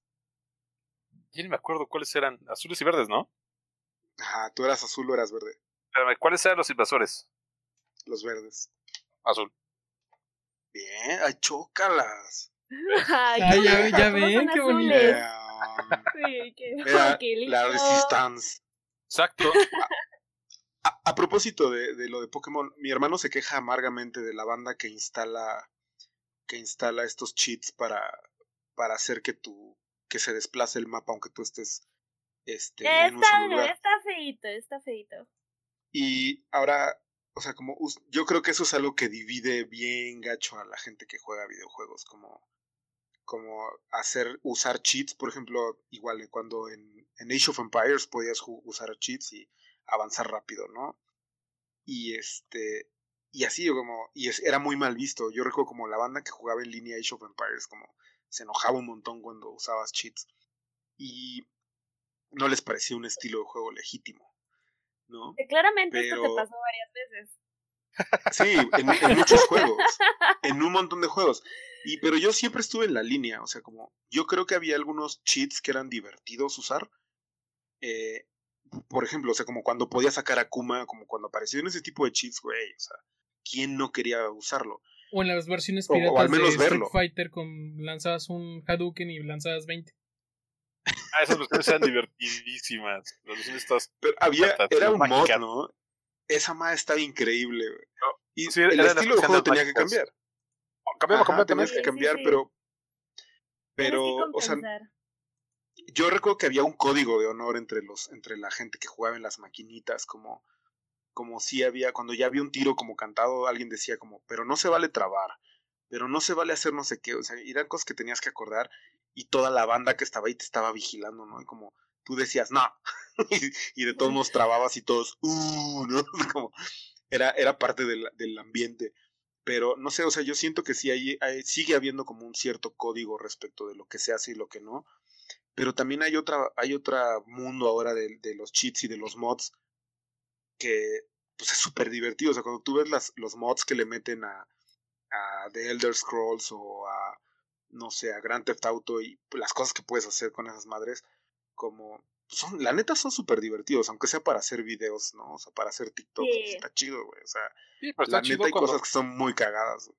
está Pero chido cuando justo, es ¿no? piso Depende parejo. para qué. Sí, O o sea, sea, como que el código de honor siempre sigue siendo requerido, especialmente en las cosas que involucran justo multijugador. Y. Sí. por ejemplo, Porque, por eh, ejemplo- sí, claro, en Dark Souls, en Homestead, en las, en- cuando estás haciendo ya invasiones, hay una, pues hay una sección del mapa que está como, bueno, estaba, no sé, hace mucho que no entro, pero estaba una sección de mapa en un mapa específico, en uno de los palacios, donde es como el coliseo, o sea, tú llegas aquí y aquí es, son, son peleas continuas. Y esas peleas tienen su código de honor, ¿no? O sea, por ejemplo, había una, una de las reglas era como de no se vale utilizar eh, estos flask. Entonces, de repente te invades o te convocan y llegas a una arena donde ya hay tres o cuatro personas que están sentadas porque acabas de llegar a un lugar donde se están haciendo peleas. Y entonces haces tu pelea. Si la haces bien, pues ya uno vive, uno muere, uno se queda, lo que sea. Pero si no lo haces, si, si cometes alguna de las reglas, te caen todos encima para Ajá. sacarte del, del asunto, ¿no? Es como de, no, sáquenlo de aquí, porque justo rompió el código de honor. Y eso es válido justo en- porque es, es la, la sección de multijugador, o sea, si empiezas a hacer como cosas que están en contra de las reglas, le quitas lo divertido. Pero los mods y, y cuando empiezas justo a buscar a romper el juego, eh, eso lo haces tú por el arte de romper el juego, no por abusar del, del multijugador.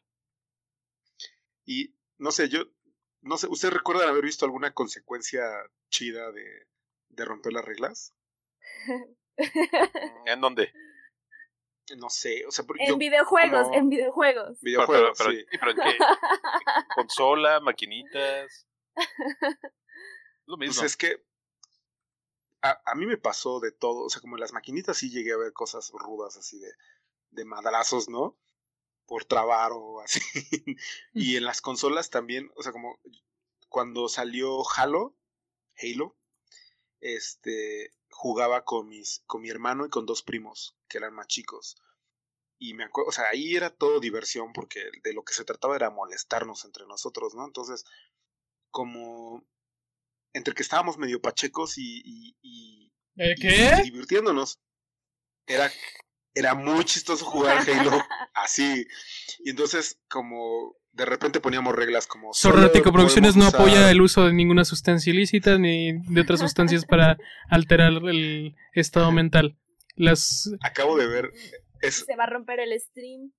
retomando, retomando un, un comentario, es que los de la tarde éramos de cuidado. Sí, Este, tiene, tiene razón, tiene razón, Lima. Como justo ese, este, Si esa onda, tarde- esa era onda divertida. Yo era de la tarde, sí, señé. Ay, ay, ay, ay. Pero ay. en la, en la prepa, en la prepa. Ay, la, la propia no vale. ¿Cómo no? Nah. Los de la mañana nos tenían miedo, Ay, de veras. ¿En qué prepa? Pensaban que todos éramos vagos. No, también en qué prepa. En la fresa 6. Ay, ya, eso no cuenta, eso no cuenta. o sea, no inventes. No, no, no, Pero puede ser de de la tarde, tarde. pero de la prepa 6 es como, ay. Sí, no. Ya sé, nadie nos tomaba en cuenta, pero no nos No. toman en serio por, por ser de Coyoacán, pero, pero, Y con justa razón. pero, pero nos divertíamos igual. No digo que no, pero Y bien es- malotes, ¿no? Ya, se- ya se pierde toda credibilidad cuando digo de qué prepa era. Exacto. Pero, pero no, o sea, como esas, esas cosas sí pasaban como en la, en, en la vida real, en las maquinitas, y luego, digo, jugando como entre nosotros, sí había así de, no, ahora no juegas este, o sea, como si lo dejamos, y si alguien rompía las reglas, como se quedaba sin jugar un, un, un round, o, o le quitamos el control, ¿no? o le tocaba un zape, como... Deshonora a toda tu no familia. debían. Deshonora a tu Así vaca. es, así es. Ha- Había, había sanciones, había tablas si rompías las reglas. Siempre ha pasado y eso es bueno. ¿No tocaba a ti donde jugabas que de repente te prohibieran jugar con un personaje o con otro? Ah, sí. Sí, sí puedes, ¿Puedo pero tú jugar no con ustedes? fulano. Sí puedes, pero no puedes agarrar a tal, güey. Ah, Ajá. sí, sí. Era muy común. Muy común. Sí, sí, sí. Ya teníamos un, uno de mis primos jugaba con Honda y también, o sea, como cuando ya sabíamos, si lo iba a agarrar, o sea, si iba a jugar con nosotros no podía usar ese güey. De hecho, de hecho, así fue como empecé a jugar con Ken. Que no te dejan utilizar. Todos empezamos a jugar con Ken o con Ryu, ¿no? Yo, empecé, yo curiosamente empecé a jugar con Chun-Li. Órale. Hubo un momento en el que alguien me retó y lo primero que hizo fue moverle, este, como era el que estaba abajo, es, le dio un tapa a la palanca y me quitó a Chun-Li. Fue como tuve que obligar a empezar a jugar con otros personajes. Fue que empecé a jugar con Ken.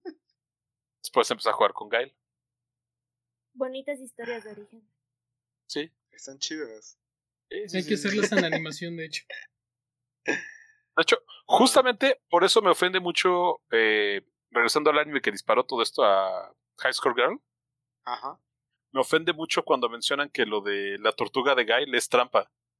Que literalmente es la única forma en la que se puede jugar bien ese personaje bajo esas condiciones. Pues es que sí, o sea, y justo era como decía, como el, la línea del honor con esos, con algunos personajes, con algunas historias, la neta está bien difícil, o sea, como, o sea, no sé, igual con Honda, con cualquiera podías aprender la forma de trabar, con cualquiera, y, y eran las formas más eficientes de jugar.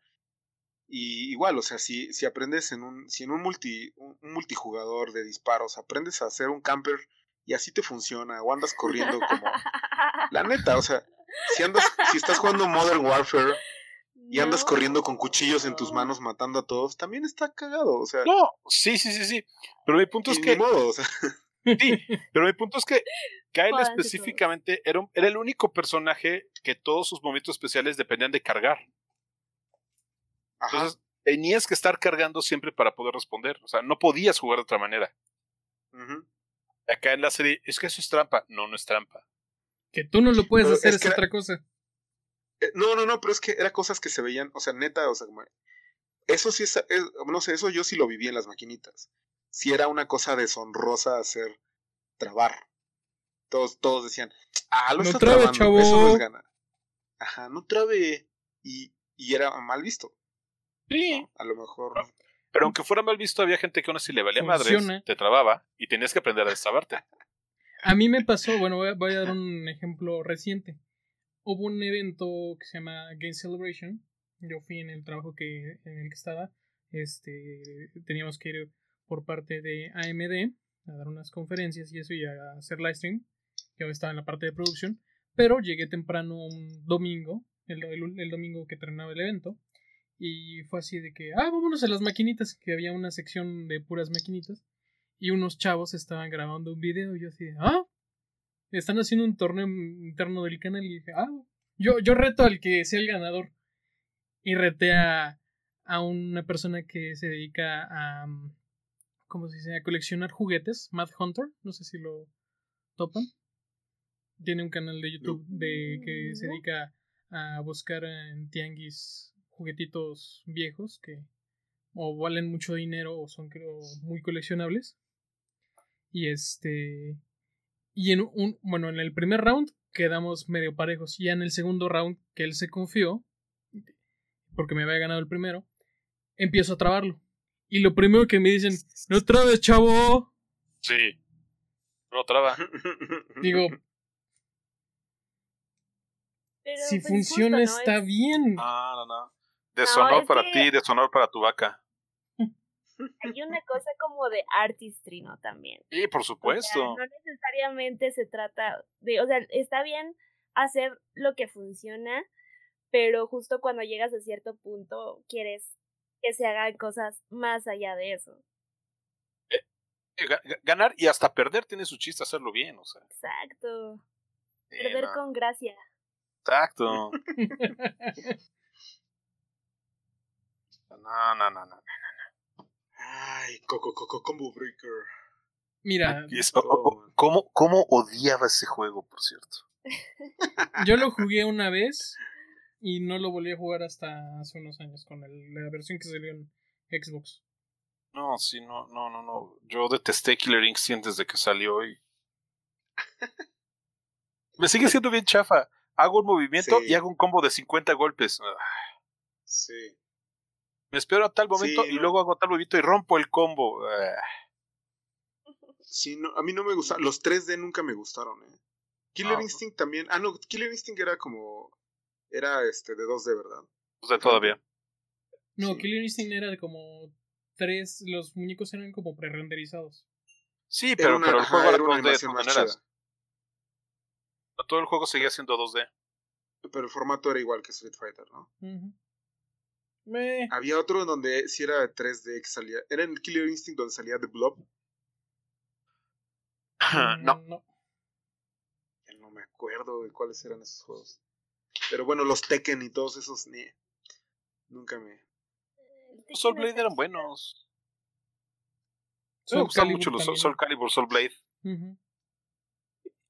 Bueno, sí, sí eran, bueno, sí, eran divertidos. Que tuvieran a Link o a Yoda en personas y todo está ah, ya, ya, estás, bien morro. Yo hablo de los primeros. no, yo estoy hablando de los que me tocaron a mí. Sí, Órale. Sí, no, era Yoda en uno, Vader en otro y Link en otro, ¿no? sí. no. Ahorita que estaban preguntando de cuáles son, bueno, aquí en el chat pusieron cuáles son sus juegos favoritos de fichas.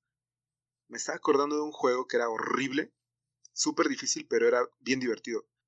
eh, era un carrito que en la pantalla se veía el mapa completo como, como de, de, de la pista de carreras y era carrera como de Monster Trucks. Y en las maquinitas había, no, no en cualquier lugar, no en cualquier este, luca, en cualquier este antro de perdición había esa maquinita, pero tenía un volante, nada más que el volante no tenía tope. O sea, tú podías dar vuelta a la vuelta y derecha vuelta y infin- vuelta. Infinitamente. Y el cochecito seguía la indicación. Y tenía un pedal, solo tenía pedal, el volante y un botón de start. Y me acuerdo que ese, ese carrito era súper difícil de controlar porque como no tenía tope, pues, si le dabas vuelta de más te regresabas y, y ya todo valía madre. Pero era muy divertido. Y a pesar de que era difícil como agarrarle la onda al, al carrito, yo creo que era de los juegos más divertidos que había en las maquinitas, aparte de los... O sea, yo no lo jugaba, ¿no? Pero todo el mundo se divertía un montón con él. Cuando yo lo jugaba, como me reía mucho y todo, o sea, siempre perdía. Pero recuerdo como tengo buenos recuerdos de, ese, de esa maquinita. Y de ¿Pero las cuál de es? Terminator. Mm, La de Terminator. Sí. O sea que nadie recuerda la horrible maquinita de Aerosmith, ¿Cuál? Evolution X. ¿De qué tratado? No. Eras, eras Aerosmith y estabas, tenías que liberar al mundo de de gesto fascista que lo contestaba, algo así, o terroristas, no me acuerdo, era una... Era terrible, porque todo el soundtrack era música de Aerosmith. Ok. Es de y es de los que te- de los que no tenían palanca, tenían una metralleta en, en- en el gabinete. Horrible, Estoy seguro de haberlo visto, pero Seguramente nunca lo sí. horrible. Nunca lo jugué. Sí, no, era Pero, bueno, el totalmente tema- horrible. Sí. En las maquinitas yo creo que, no sé, creo que duró poco. Duró poco como la época de las maquinitas. No, no sé, o a lo mejor crecí muy rápido, pero, pero se me hace que... No, o sea, como, no sé, ahora vas al Chucky Cheese y hay maquinitas, ¿no? Pero no, ya no encuentras como ese tipo de, de, No, de ya no. juegos en cualquier lugar. Y se me hace que, no sé, había juegos que estaban bien chidos. Como, Ah, pero es sí que ya extraño alguna. to- toda la onda de jugar así ya no está... Y es caro, ¿no? Ya es caro, sí. Bueno, ahora hay lo que se llaman bar arcades, que literal es ir por chela y jugar en las maquinitas. sí, sí, sí. Pero pues, Cerca de con- mi casa había uno. Y son que divertidos. cerró con lo- que cerró con ahora con lo de la cuarentena. Sí, De están muriendo. Todo está muriendo. Están muriendo. Bueno, ahora, justo, además, ahora que decías lo de Aerosmith, que preguntan que por qué alguien haría un juego de esa naturaleza. Mi hijo, Uy. que es, es, que es este, es fan de Iron Maiden, me hizo bajar un juego para el teléfono, que es un juego de Iron Maiden. Y es Ok. este, es un, es un RPG, creo. Está muy raro. Está bien chistoso. No. Es como un juego cualquiera de teléfono, pero igual la música es de Iron Maiden y andas destruyendo criaturas es que- místicas. Es que justamente, ¿por qué alguien haría un juego de esos? Pues porque estaban de moda y era una marca y tenías que explotarla. Ah, Sí, Ay, pues de está otra. cagado, ¿no? ¿Por qué? sí, pero ¿Por también, digo, no? si te acuerdas, hubo un juego de Pepsi Man para PlayStation. Ah, era buenísimo. También hubo un juego de. Chale. Un juego del puntito rojo de 7-Up para. ¿Nintendo era? Para Sega. Yo tengo una serie de juegos que sacó Burger King para el Xbox 360. Y o sea, ha- había un montón de sponsors así. Eso, eso, eso es de toda la vida. A ver, ¿qué otra, otra cosa había? había un juego de pelea como un beat, beat- ¿cómo se dice? Beat 'em up. Este. De un basquetbolista. Creo que era de Shaquille O'Neal, ¿no? Shaquille O'Neal, Shaq Fu. Shaq Fu, sí. Horrible.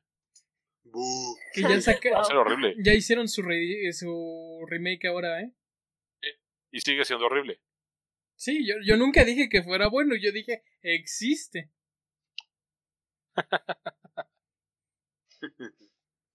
Por ahí anda.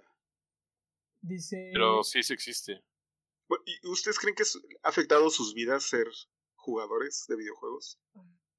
¿Creen que si no hubieran conocido las- los videojuegos Ah, serían mejor persona? Qué Ah, pregunta. no, yo creo que... Sería hubiera- una persona más aburrida. Chale, Si no eres aburrida. Wow. ¿Qué no eres? Ok. Vale, Las vale, pero no son eres. horneadas. Mm, pues, o Ah. sea, hay muchas cosas que incluso ya no puedes como, o sea, justo por eh, de la forma en la que los videojuegos pues ya son mainstream, ya en realidad es muy difícil decir que no juegas o que estás alejado desde cierto punto de los videojuegos. O sea, en, en este mundo donde los papás juegan Candy Crush, o sea, no, no puedes tener esa, o, o, o está complicado imaginar ese mundo. Hay De hecho, papás sí. que jugaron, hay gente que es papá y que jugó Farmville. Madre de No Dios. jugué Farmville. Por ejemplo. No me lo recuerdes. A mí sí me gustaba. Triste. No me digas que gastaste dinero en eso. Por favor, dime que no gastaste dinero en eso. No, jamás, jamás. Yo era la persona que esperaba tres meses a que, a que fuera gratis algo. Yo, yo, por ejemplo, cua- cuando había estas cosechas súper largas de dos días, yo decía, me vale. Deja poniendo el. ¿Qué? ¿Qué era? El. Ah, no sé si era maíz o era trigo. No, el trigo. Trigo, 24 horas. Deja que crezca. Regresaba a las 12 horas y encontraba a la vaquita perdida. Ay, Dios bendito. Tengo problemas. Evidentemente. Eso lo sabíamos. Y ahora más gente lo sabe. No mucha, no mucha más gente, pero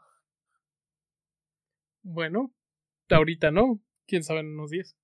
Que se el- ah, Porque recuerden que este podcast, bueno, lo estamos grabando ahorita para este subirlo a otras plataformas. Este, ya cuando esté editado así bien bonito. A ver si ahora sí.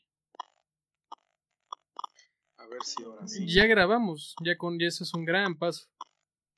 Después de dos años. No, no, no, no, no, no, poco no. a poco. Después de dos, de dos, dos años de, de estar de. Ok, grabamos, grabamos, grabamos, grabamos. Doc, ya terminó su clase, ¿grabamos? Literal, o sea, el doc No era el momento adecuado.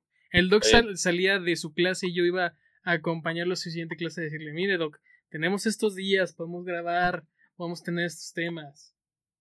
No, no, no. Es como Gandalf. Un mago llega cuando tiene que llegar. Ay, ay, ay, Ay, ay. ay, ay, ay. Por cierto, ¿se acuerdan de un juego en, en, en Los Simpsons? Van a una, van a una, a unas maquinitas y hay un juego que le echas, le echaban así como un cuarto de dólar y avanzaba tres pasos y se acababa el juego y tenías que echarle otro cuarto de dólar Ah, para sí, seguir dando es, pasos. es el de... Así, así era Moonwalker en las maquinitas. No era tan terrible. Era bien malo. A mí no, Ah. bueno, era- había cosas divertidas. Te podías transformar en robot, ¿no? Y disparar. Robot, justamente. Pero sí, yo sentía que en ese juego se iba el dinero bien rápido. No. Más que, más que en otros. Sí. No. Ese y Altered Beast eran, eran, eran agujeros negros de monedas. No, nunca jugaste lo que se llama Prisoners of War, Poe. Claro. Ahí sí Pero la claro, en, no, pero ese lo juegan en, en el Nintendo. No, no, pero el maquinita. El POU. El Super POU. Eh. Ese y había otro también en Nintendo que se llamaba Rescue. Que eras un equipo SWAT que rescataba a gente que estaba este como secuestrada. Estaba bien chido. Y tomabas turnos. Lo chido de ese juego es que podíamos turnarnos entre primos, así a ti te toca tal, y hasta cada policía tenía su nombre, entonces podías tomar turnos. Como que con eso nos educamos, porque antes de eso era éramos salvajes y nos arrebatábamos los controles. Eran. Como si en algún momento dejaron de serlo. Allá fuimos después a la primaria. Ay. Eso dices. Nadie puede demostrar lo contrario.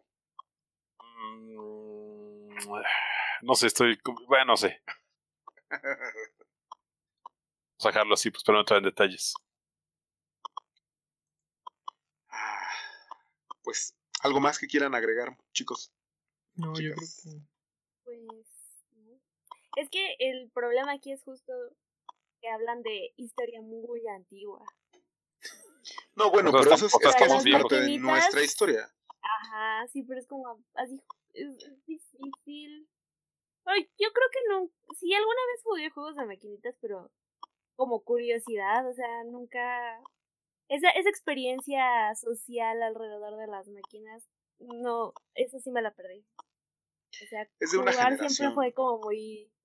Ujú. Ajá. Y entonces justo empiezan a salir las computadoras, bueno, más bien se empiezan a popularizar las computadoras en las casas y llega la. PlayStation y así, entonces se vuelve algo- como justo muy, muy privado. ¿no? Y es tu experiencia con el juego. Incluso ni siquiera los multijugadores como que me, me gustan tanto. Mm, como que siempre prefiero yo y mi juego y mi máquina a mi tiempo para que me para poder platinarlo como sea. ¿Prefieres eso que jugar en bola? Sí, sí, definitivamente. O sea, no sé, nunca me latió la el esta onda de de los multijugadores no ni siquiera fui como muy fan de los juegos de pelea. Sí los probé algunos. A mí sí me gustaba el Tekken, pero pero no solamente era como yo y mis hermanos. Y a veces, o sea, porque también tampoco era tan tan a menudo. Eh, el multijugador, por ejemplo, los multijugadores más cooperativos a lo mejor esos están me gustan más, como Far Cry, creo que era Far Cry 3. Uno de los Far Cry tenía la opción de que puedas podías separar pantallas y jugar dos personas en la misma consola la misma misión. Eso estaba estaba cool. Eh, y también justo como parte del Soulsborne está la eh, invocar fantasmas para que te ayuden a progresar en el juego. Esa ha sido como la experiencia social en videojuegos que más más he disfrutado. Y yo creo que en parte también porque como que es casi completamente anónima. Eso me gusta Mm. mucho. Sí, bueno. Yo, yo como he tenido este acercamiento más a lo que son las LAN parties y los eventos de videojuegos, sí prefiero estar eh, compartiendo un espacio con, con la gente, re- recordando lo- los tiempos de, de los arcades, donde sí era más, más personal el, el ambiente. Yo por- también por eso esta cuestión de estar en un server de Discord platicando con la gente de videojuegos o armando retas o lo que sea. Supongo que hay una parte de, un- de su generación que creció con las Lamparis, ¿no? Y como igual parte. hicieron, me imagino que hicieron como cierta, ah, ciertas prácticas de eso. Están acostumbrados a estar rodeados de gente. Sí, o también de, de ir con los No. primos. eh, yo- yo- bueno, a mí me tocó de ir con los primos a jugar este Mario Party 2 del 64 y terminar, terminar Ajá. los golpes. Muy bien. Pero, oigan, ¿a ustedes les tocó jugar en Battle.net o algo así? En Battle.net, No, eh, no, no sé qué es eso. Es de Blizzard. Mm, Bueno, yo lo tengo ahorita, pero porque este mm, la- es la plataforma para descargar los, los juegos que ahora tiene Blizzard, ya- sea el World of Warcraft o Overwatch o sus demás variantes. Sigue estando. Que por cierto, si tienes el Starcraft, eh, si te, tienes una cuenta, ya te están regalando el StarCraft 1 y 2 y podemos ahí aventar la red. Sí, sí, sí. Órale, yo jugaba StarCraft el 1, el primerito. Ya, Yo, es que justamente de los pocos servicios que había antes para jugar en línea, este, a través de internet, os preguntaba. y el, el Warcraft también. El Warcraft lo regalaban. Sí, ahorita el, el World of Warcraft puedes llegar hasta nivel 30 y ya de ahí tienes que pagar tu suscripción, pero puedes seguir jugando. El Warcraft es como muy justo como eh, esa experiencia colectiva generacional, creo. Pero la verdad me la salté. Como muchas otras cosas. Pero, pero, soy consciente de su Relevancia. existencia, de su relevancia. o sea.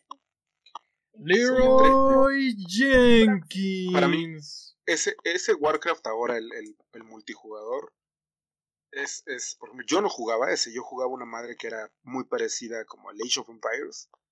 Ese era, Warcraft, Warcraft, y, te- exacto. y tenías tus monitos y la chingada y no jugabas con nadie más. Y ese es el que regalaban, te lo regalaban en un disquito. Y este, Pero, por ejemplo, el nuevo Warcraft y eh, League of Legends y esas madres ya sí son desconocidas para mí completamente. Que curiosamente de eso va mi tesis. Que- que- ¿Ya? ¿De lo De que League of nos conocerá? Legends. De League of Legends. Spoilers. Y por, por, por cierto, ¿ustedes han visto a la banda que juega a, a manejar camiones? Y que, es que no sé, yo luego veo, Eh, perdón. veo que postean, postean los skins de sus camiones Sí, en, en sitios de, de, de imágenes. sí. Y siempre me ha dado curiosidad de ir a ver a qué juegan con esos skins. Yo lo juego. Si quieres un día te invito para que veas. Qué cagado. Sí, si quieren, por- voy a poner ahorita, terminando la grabación, me pongo a jugar un ratito el American Truck Simulator o el Euro Truck. Chido. Para que le das cuerda. Tengo Ya el volante y sé. tengo Apreté los pedales y todo. Ajá. bueno, Estás viendo que son ñoños y les das más cuerda. sí, ya sé. ya ves cómo se pone y lo invitas. Exacto. Cámara, Si ya pues saben listo. cómo me pongo, ¿para qué me invitan? Qué mal. Ah, entre, bueno, eh, a mí son de los posts que son más extraños, como en internet, cuando me encuentro con posts de los skins de camiones y, y con figurillas de. Esas sí no sé si son de League of Legends o si son de Warcraft, no sé de dónde chingados salen. Pero un montón de gente, sobre todo de Asia, postea fotos de figurillas. O sea que son, son, son figuras reales que pintaron a mano, Ah, pero son las de usan para Ah, jugar. Son como. re- Warhammer. Warhammer 40.000. Ándale, Warhammer. Ah, Y pero eso- eso- un Ese es otro, chingo tipo, de otro fotos. mundo. no, no, no. Ese, ese- ese es crack. O sea, no, no, no entres, no preguntes, no te acerques. Ese es crack. Sí. es ok, De hecho. Porque, De- o sea, nunca tienen, nunca tienen votos, nunca tienen comentarios, nada más postean un chingo de fotos de sus Sí, monitos. sí, sí, sí, sí, pero digo, no, no, no. Eso es crack, no te acerques. Regresando un poquito. O- o- a- Otro día podemos hablar de eso si quieres, pero, pero créeme, es crack. Don't. Es una zona oscura del internet a las que no Sí. debes de ir, Simba. Sí, sí, sí, sí. Porque no solo es crack, es estúpidamente caro. El crack. como el crack. sí. Como Sí, el crack. o sea, por eso digo, no, no, no vayas ahí, de verdad, es, es Retomando otra vez. ¿Recuerdan a nuestro gran actor de Superman? Pues Ajá. hace Ah, tiempo también pinta también de esas figuritas de, de Warhammer. Y posteó una foto pintando una figurita. Y el internet enloqueció. Ajá. Órale. ah, defensa de internet. Bueno, no en defensa de nadie, más internet enloquece por todo. Bueno, Sí. Como Pero- decía Hitler, todo el mundo pierde la cabeza. Pues, mira, nadie dijo nada y llevamos cuatro días defendiendo Molotov. O sea, internet explota por todo.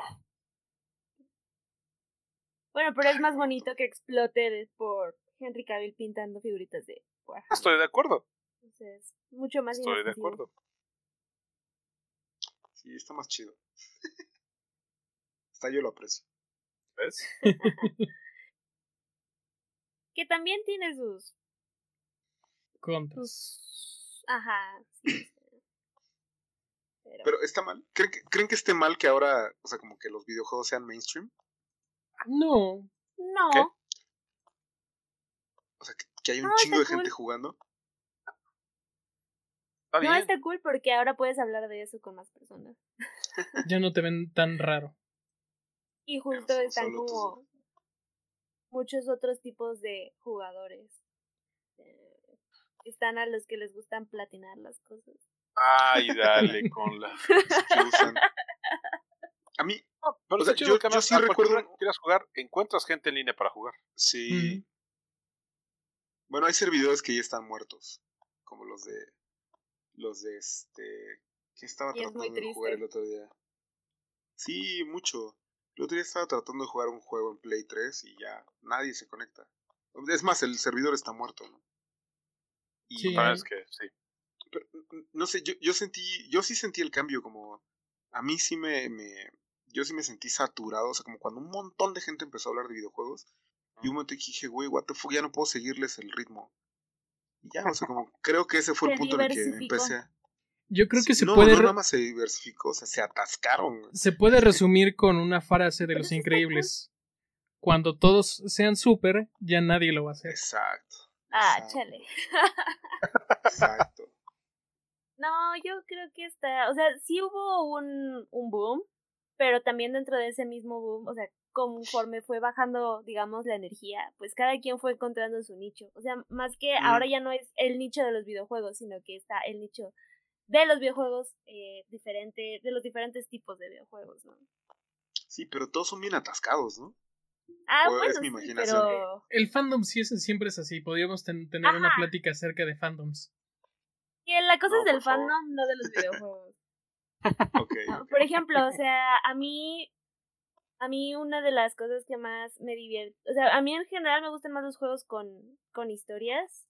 Entonces, por ejemplo, las, la- el grupo de amigos que, que hice hablando de Metal Gear, independientemente del videojuego, eh, o sea, como más en fangirleando acerca de la historia, de los personajes, y que no es necesariamente eh, la, la mayor parte, de la, digamos, gran parte de las personas hablando de Metal Gear, ¿no? O sea, se va, justo se van fragmentando, el fandom va encontrando sus propios nichos y, y eso está bonito y está bien.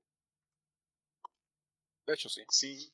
Ahora está chido ñoñar con los que, con quienes les gusta lo mismo que tú.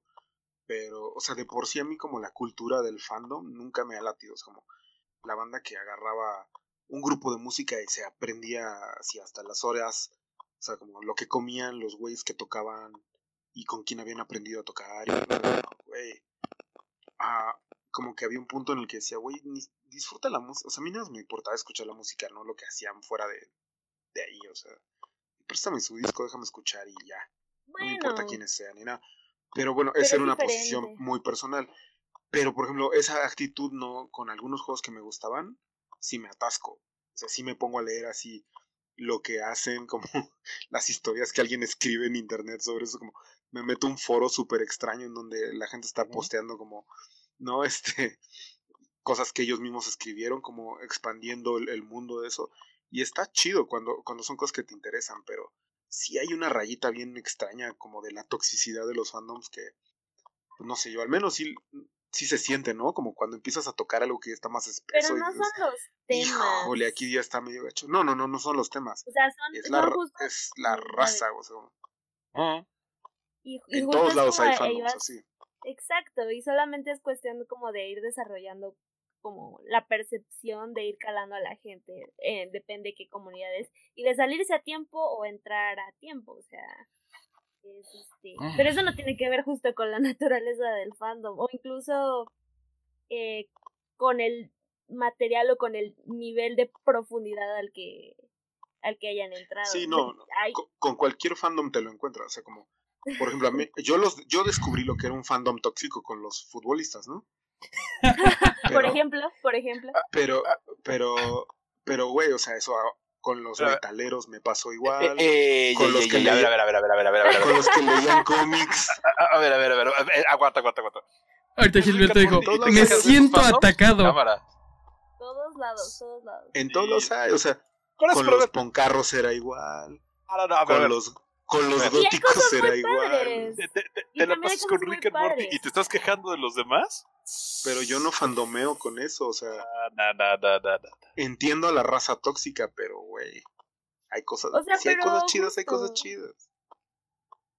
O sea, los deja hacer, o sea, eh, Sí, se queden en su- o sea, se- porque además son cosas que se retroalimentan y entonces esas mismas comunidades pues justo se van haciendo como más tóxicas y se empiezan a canibalizar y, y es como ya parte Sí. del ciclo de vida del- de Sí. Lo están defendiendo, cámara. No, pero pues es que No, digo, de, hecho, tú quieres hecho- estigmatizarme porque me gusta. Por supuesto que sí. caricatura. pero este. Ay, oye, no, tiene sus cosas cool. no, no, no, No, Sí, no. sí, sí las tiene, No. sí. no, no, Sí. no. Pero, lo que veo es que, de hecho, sí podemos hablar de fandoms un día. Hay también un montón de tela de cortar. sí, mucho. Exacto. Yep. pero tendría que traer yo invitadas, porque creo, siento que hay una parte del fandom que tiene una experiencia muy distinta eh, basado como en género. Es como Uh, muy, pero muy prono- sí, Y sí. no me van a entender. No, yo, te, yo, yo creo que sé de qué hablas.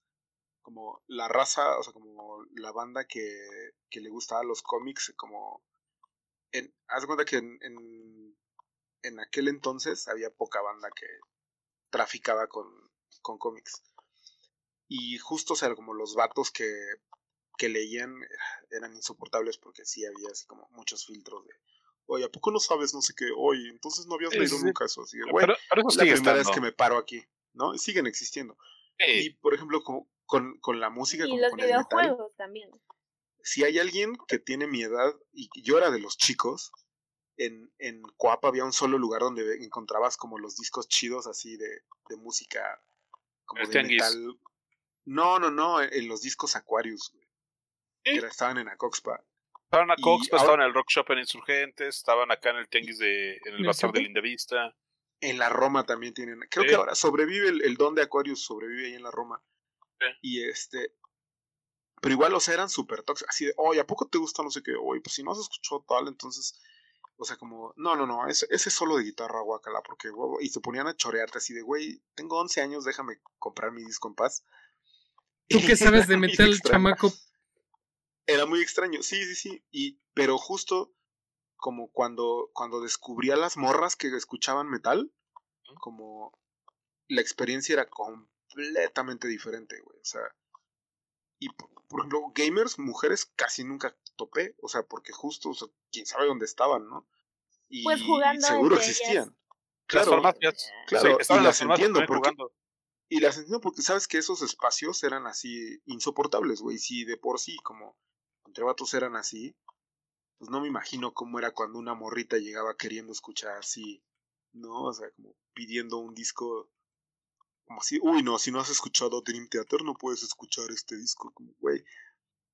Si lo hacían, o sea, entre vatos, puta, güey. o sea, con los demás, con quien no era un vato, ¿no? Como ellos. Sí, ya, ya se podría prestar hasta para otras complicado. cuestiones de acoso. Pero sí, seguro, Bueno, pero deberíamos de esperar es eso. otra nata de entera, o sea, ese es otro tema. Que Completamente. ¿Y de qué, podríamos de qué también fandoms crees que...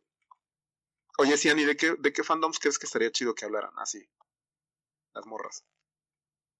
¿De qué fandom les estaría chido? Eh, bueno, es que también hay como su tema de categorización. O sea, yo puedo hablar de algo de, de ciertos fandoms, pero pues hay otros que no tanto. Por ejemplo, el, el bandom, o sea, cuando fueron todas las bandas pop punk ish comerciales del 2009, del 2008, o sea, Fall Out Boy, Planet de Disco, bla, bla, bla pues tuvieron como una, un papel muy importante en la construcción del Archive of Our Own, que también es algo como muy importante dentro del fandom, eh, justamente que produce contenido eh, transformas, transformativo que le llaman, ¿no? O sea que son básicamente fanfics. Eh, entonces eso es como de, tiene muchísima historia eh, en sí mismo y que también señala como esta diferencia entre fandoms para niñas y fandoms para niños. Porque así se fueron construyendo, o sea, no, no porque sean. No sé, o sea, te- habría que, habría que, sí, que planear eso. La plática de fandom. Está chido, Va, sí. va. Ok, vamos a agradecer el follow que nos acaban de dar. ¡Wow! ¡Bravo! Lima Luciola, muchas gracias por ese follow. Gracias por pasarte el día de hoy, y comentar tanto y ahora quedarte para el contenido que vamos a estar creando cada sábado. Postea cosas chidas en Twitter ella. Ok, Yo ok. la sigo. No, ¿cómo que perdón? No, ¿cuál perdón? Gracias. Cool. Está chido. Ah, chido. ¿Perdón? ¿Un Sí, sí, accidente sí. acaso? Así de, ah, no te quería seguir. Le di por error. De- Igual y sí, ¿eh? Oh, ok, voy al techo. Bueno, ya estoy en el techo. Voy al techo a aventarme.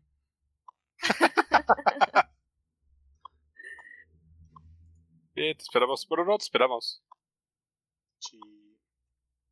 Ah, Pues, Pues sí. listo. Nos vemos la siguiente semana, chicos. Gracias a todos. Dale pues. Al menos no acabamos pelea, al menos no acabamos peleados. Como los fandoms. A ver, Creo ya, ya, que, ya. creo Es que la otro barrera paradigma. generacional lo impidió. Ajá. Además, es otro paradigma, ya. Acéptalo. Me refiero a mi subconjunto generacional. Y Ay, eso, eso sí me sorprende, ¿eh? Yo también esperaba que iba a pasar algo ¿Por qué? y Por- no por- sucedió. ay, yo- a ver, no, yo, yo te ¿por qué todo espera pleito? ¿Ah? ¿Qué todo Pues el mundo no espera sé si- pleito? por lo que No, pasó con tú- Blade Runner. Y porque tú estuviste avisa- estuviste diciendo que nos aguantáramos. Ah, pero Así es porque que yo ya la plática pensé que hecho se iba la por otro lado, pero no, no era de pleito. Hay que ver con ciertas anécdotas de, de, crecimiento y desarrollo al respecto de los videojuegos. No, fue bonita y constructiva. Sí, chido, mejor. sí. Más, Blade Runner estuvo Aunque no también bien hablamos chido. mucho de lo que teníamos que hablar, creo. Una vez más. Justamente es el punto. Pero creo que eso es algo que siempre pasa. Y está bien así. Está bonito y está bien, como dicen. Yo no me estaba esperando así de sangre, sangre. Ah. La gente se quedó con ganas de eso después de Blade Runner. Sí. Cuando, cuando, es cuando que sí. vol- regresemos a ese, a ese lugar, Eh. a esa discusión, ya veremos. Efectivamente. Que la tocamos en la, en la emisión pasada, por eso quería que estuvieras. Porque estas dos personas dicen que Deckard no es replicante. Y yo digo Esas dos que sí, persona- personas están objetivamente mal. Ya lo hemos dicho antes. una y otra vez. No, Pero vamos. No. Después, después No. lo retomamos otra vez, pues. Porque si empezamos Sí, ahorita, sí, vamos, a, es- vamos a molestarla. Por favor. Es, un... es un pendiente en la vida. Exacto. Ok, No, ok. pero- cuando es comprendas- una cuestión que no se va a resolver. Solo sí, pero si no lo resuelven, no pueden, mal. no pueden platinar la vida. Ah, que la ah, Esto claro, cambia sí, de paradigma, avanza. Ah, Qué bueno Sí. es un paradigma donde otro tenga sentido. Aquí te están Ah. diciendo, Gilberto, Deckard no es replicante. Gracias. no es. Gracias. Eso. es un replicante. Es que, a ver, de nuevo, Bonk, bonk. que haya más gente errada como ustedes no quiere decir nada. No, Bonk no, no, nada. El- antes se pensaba que la Tierra era plana.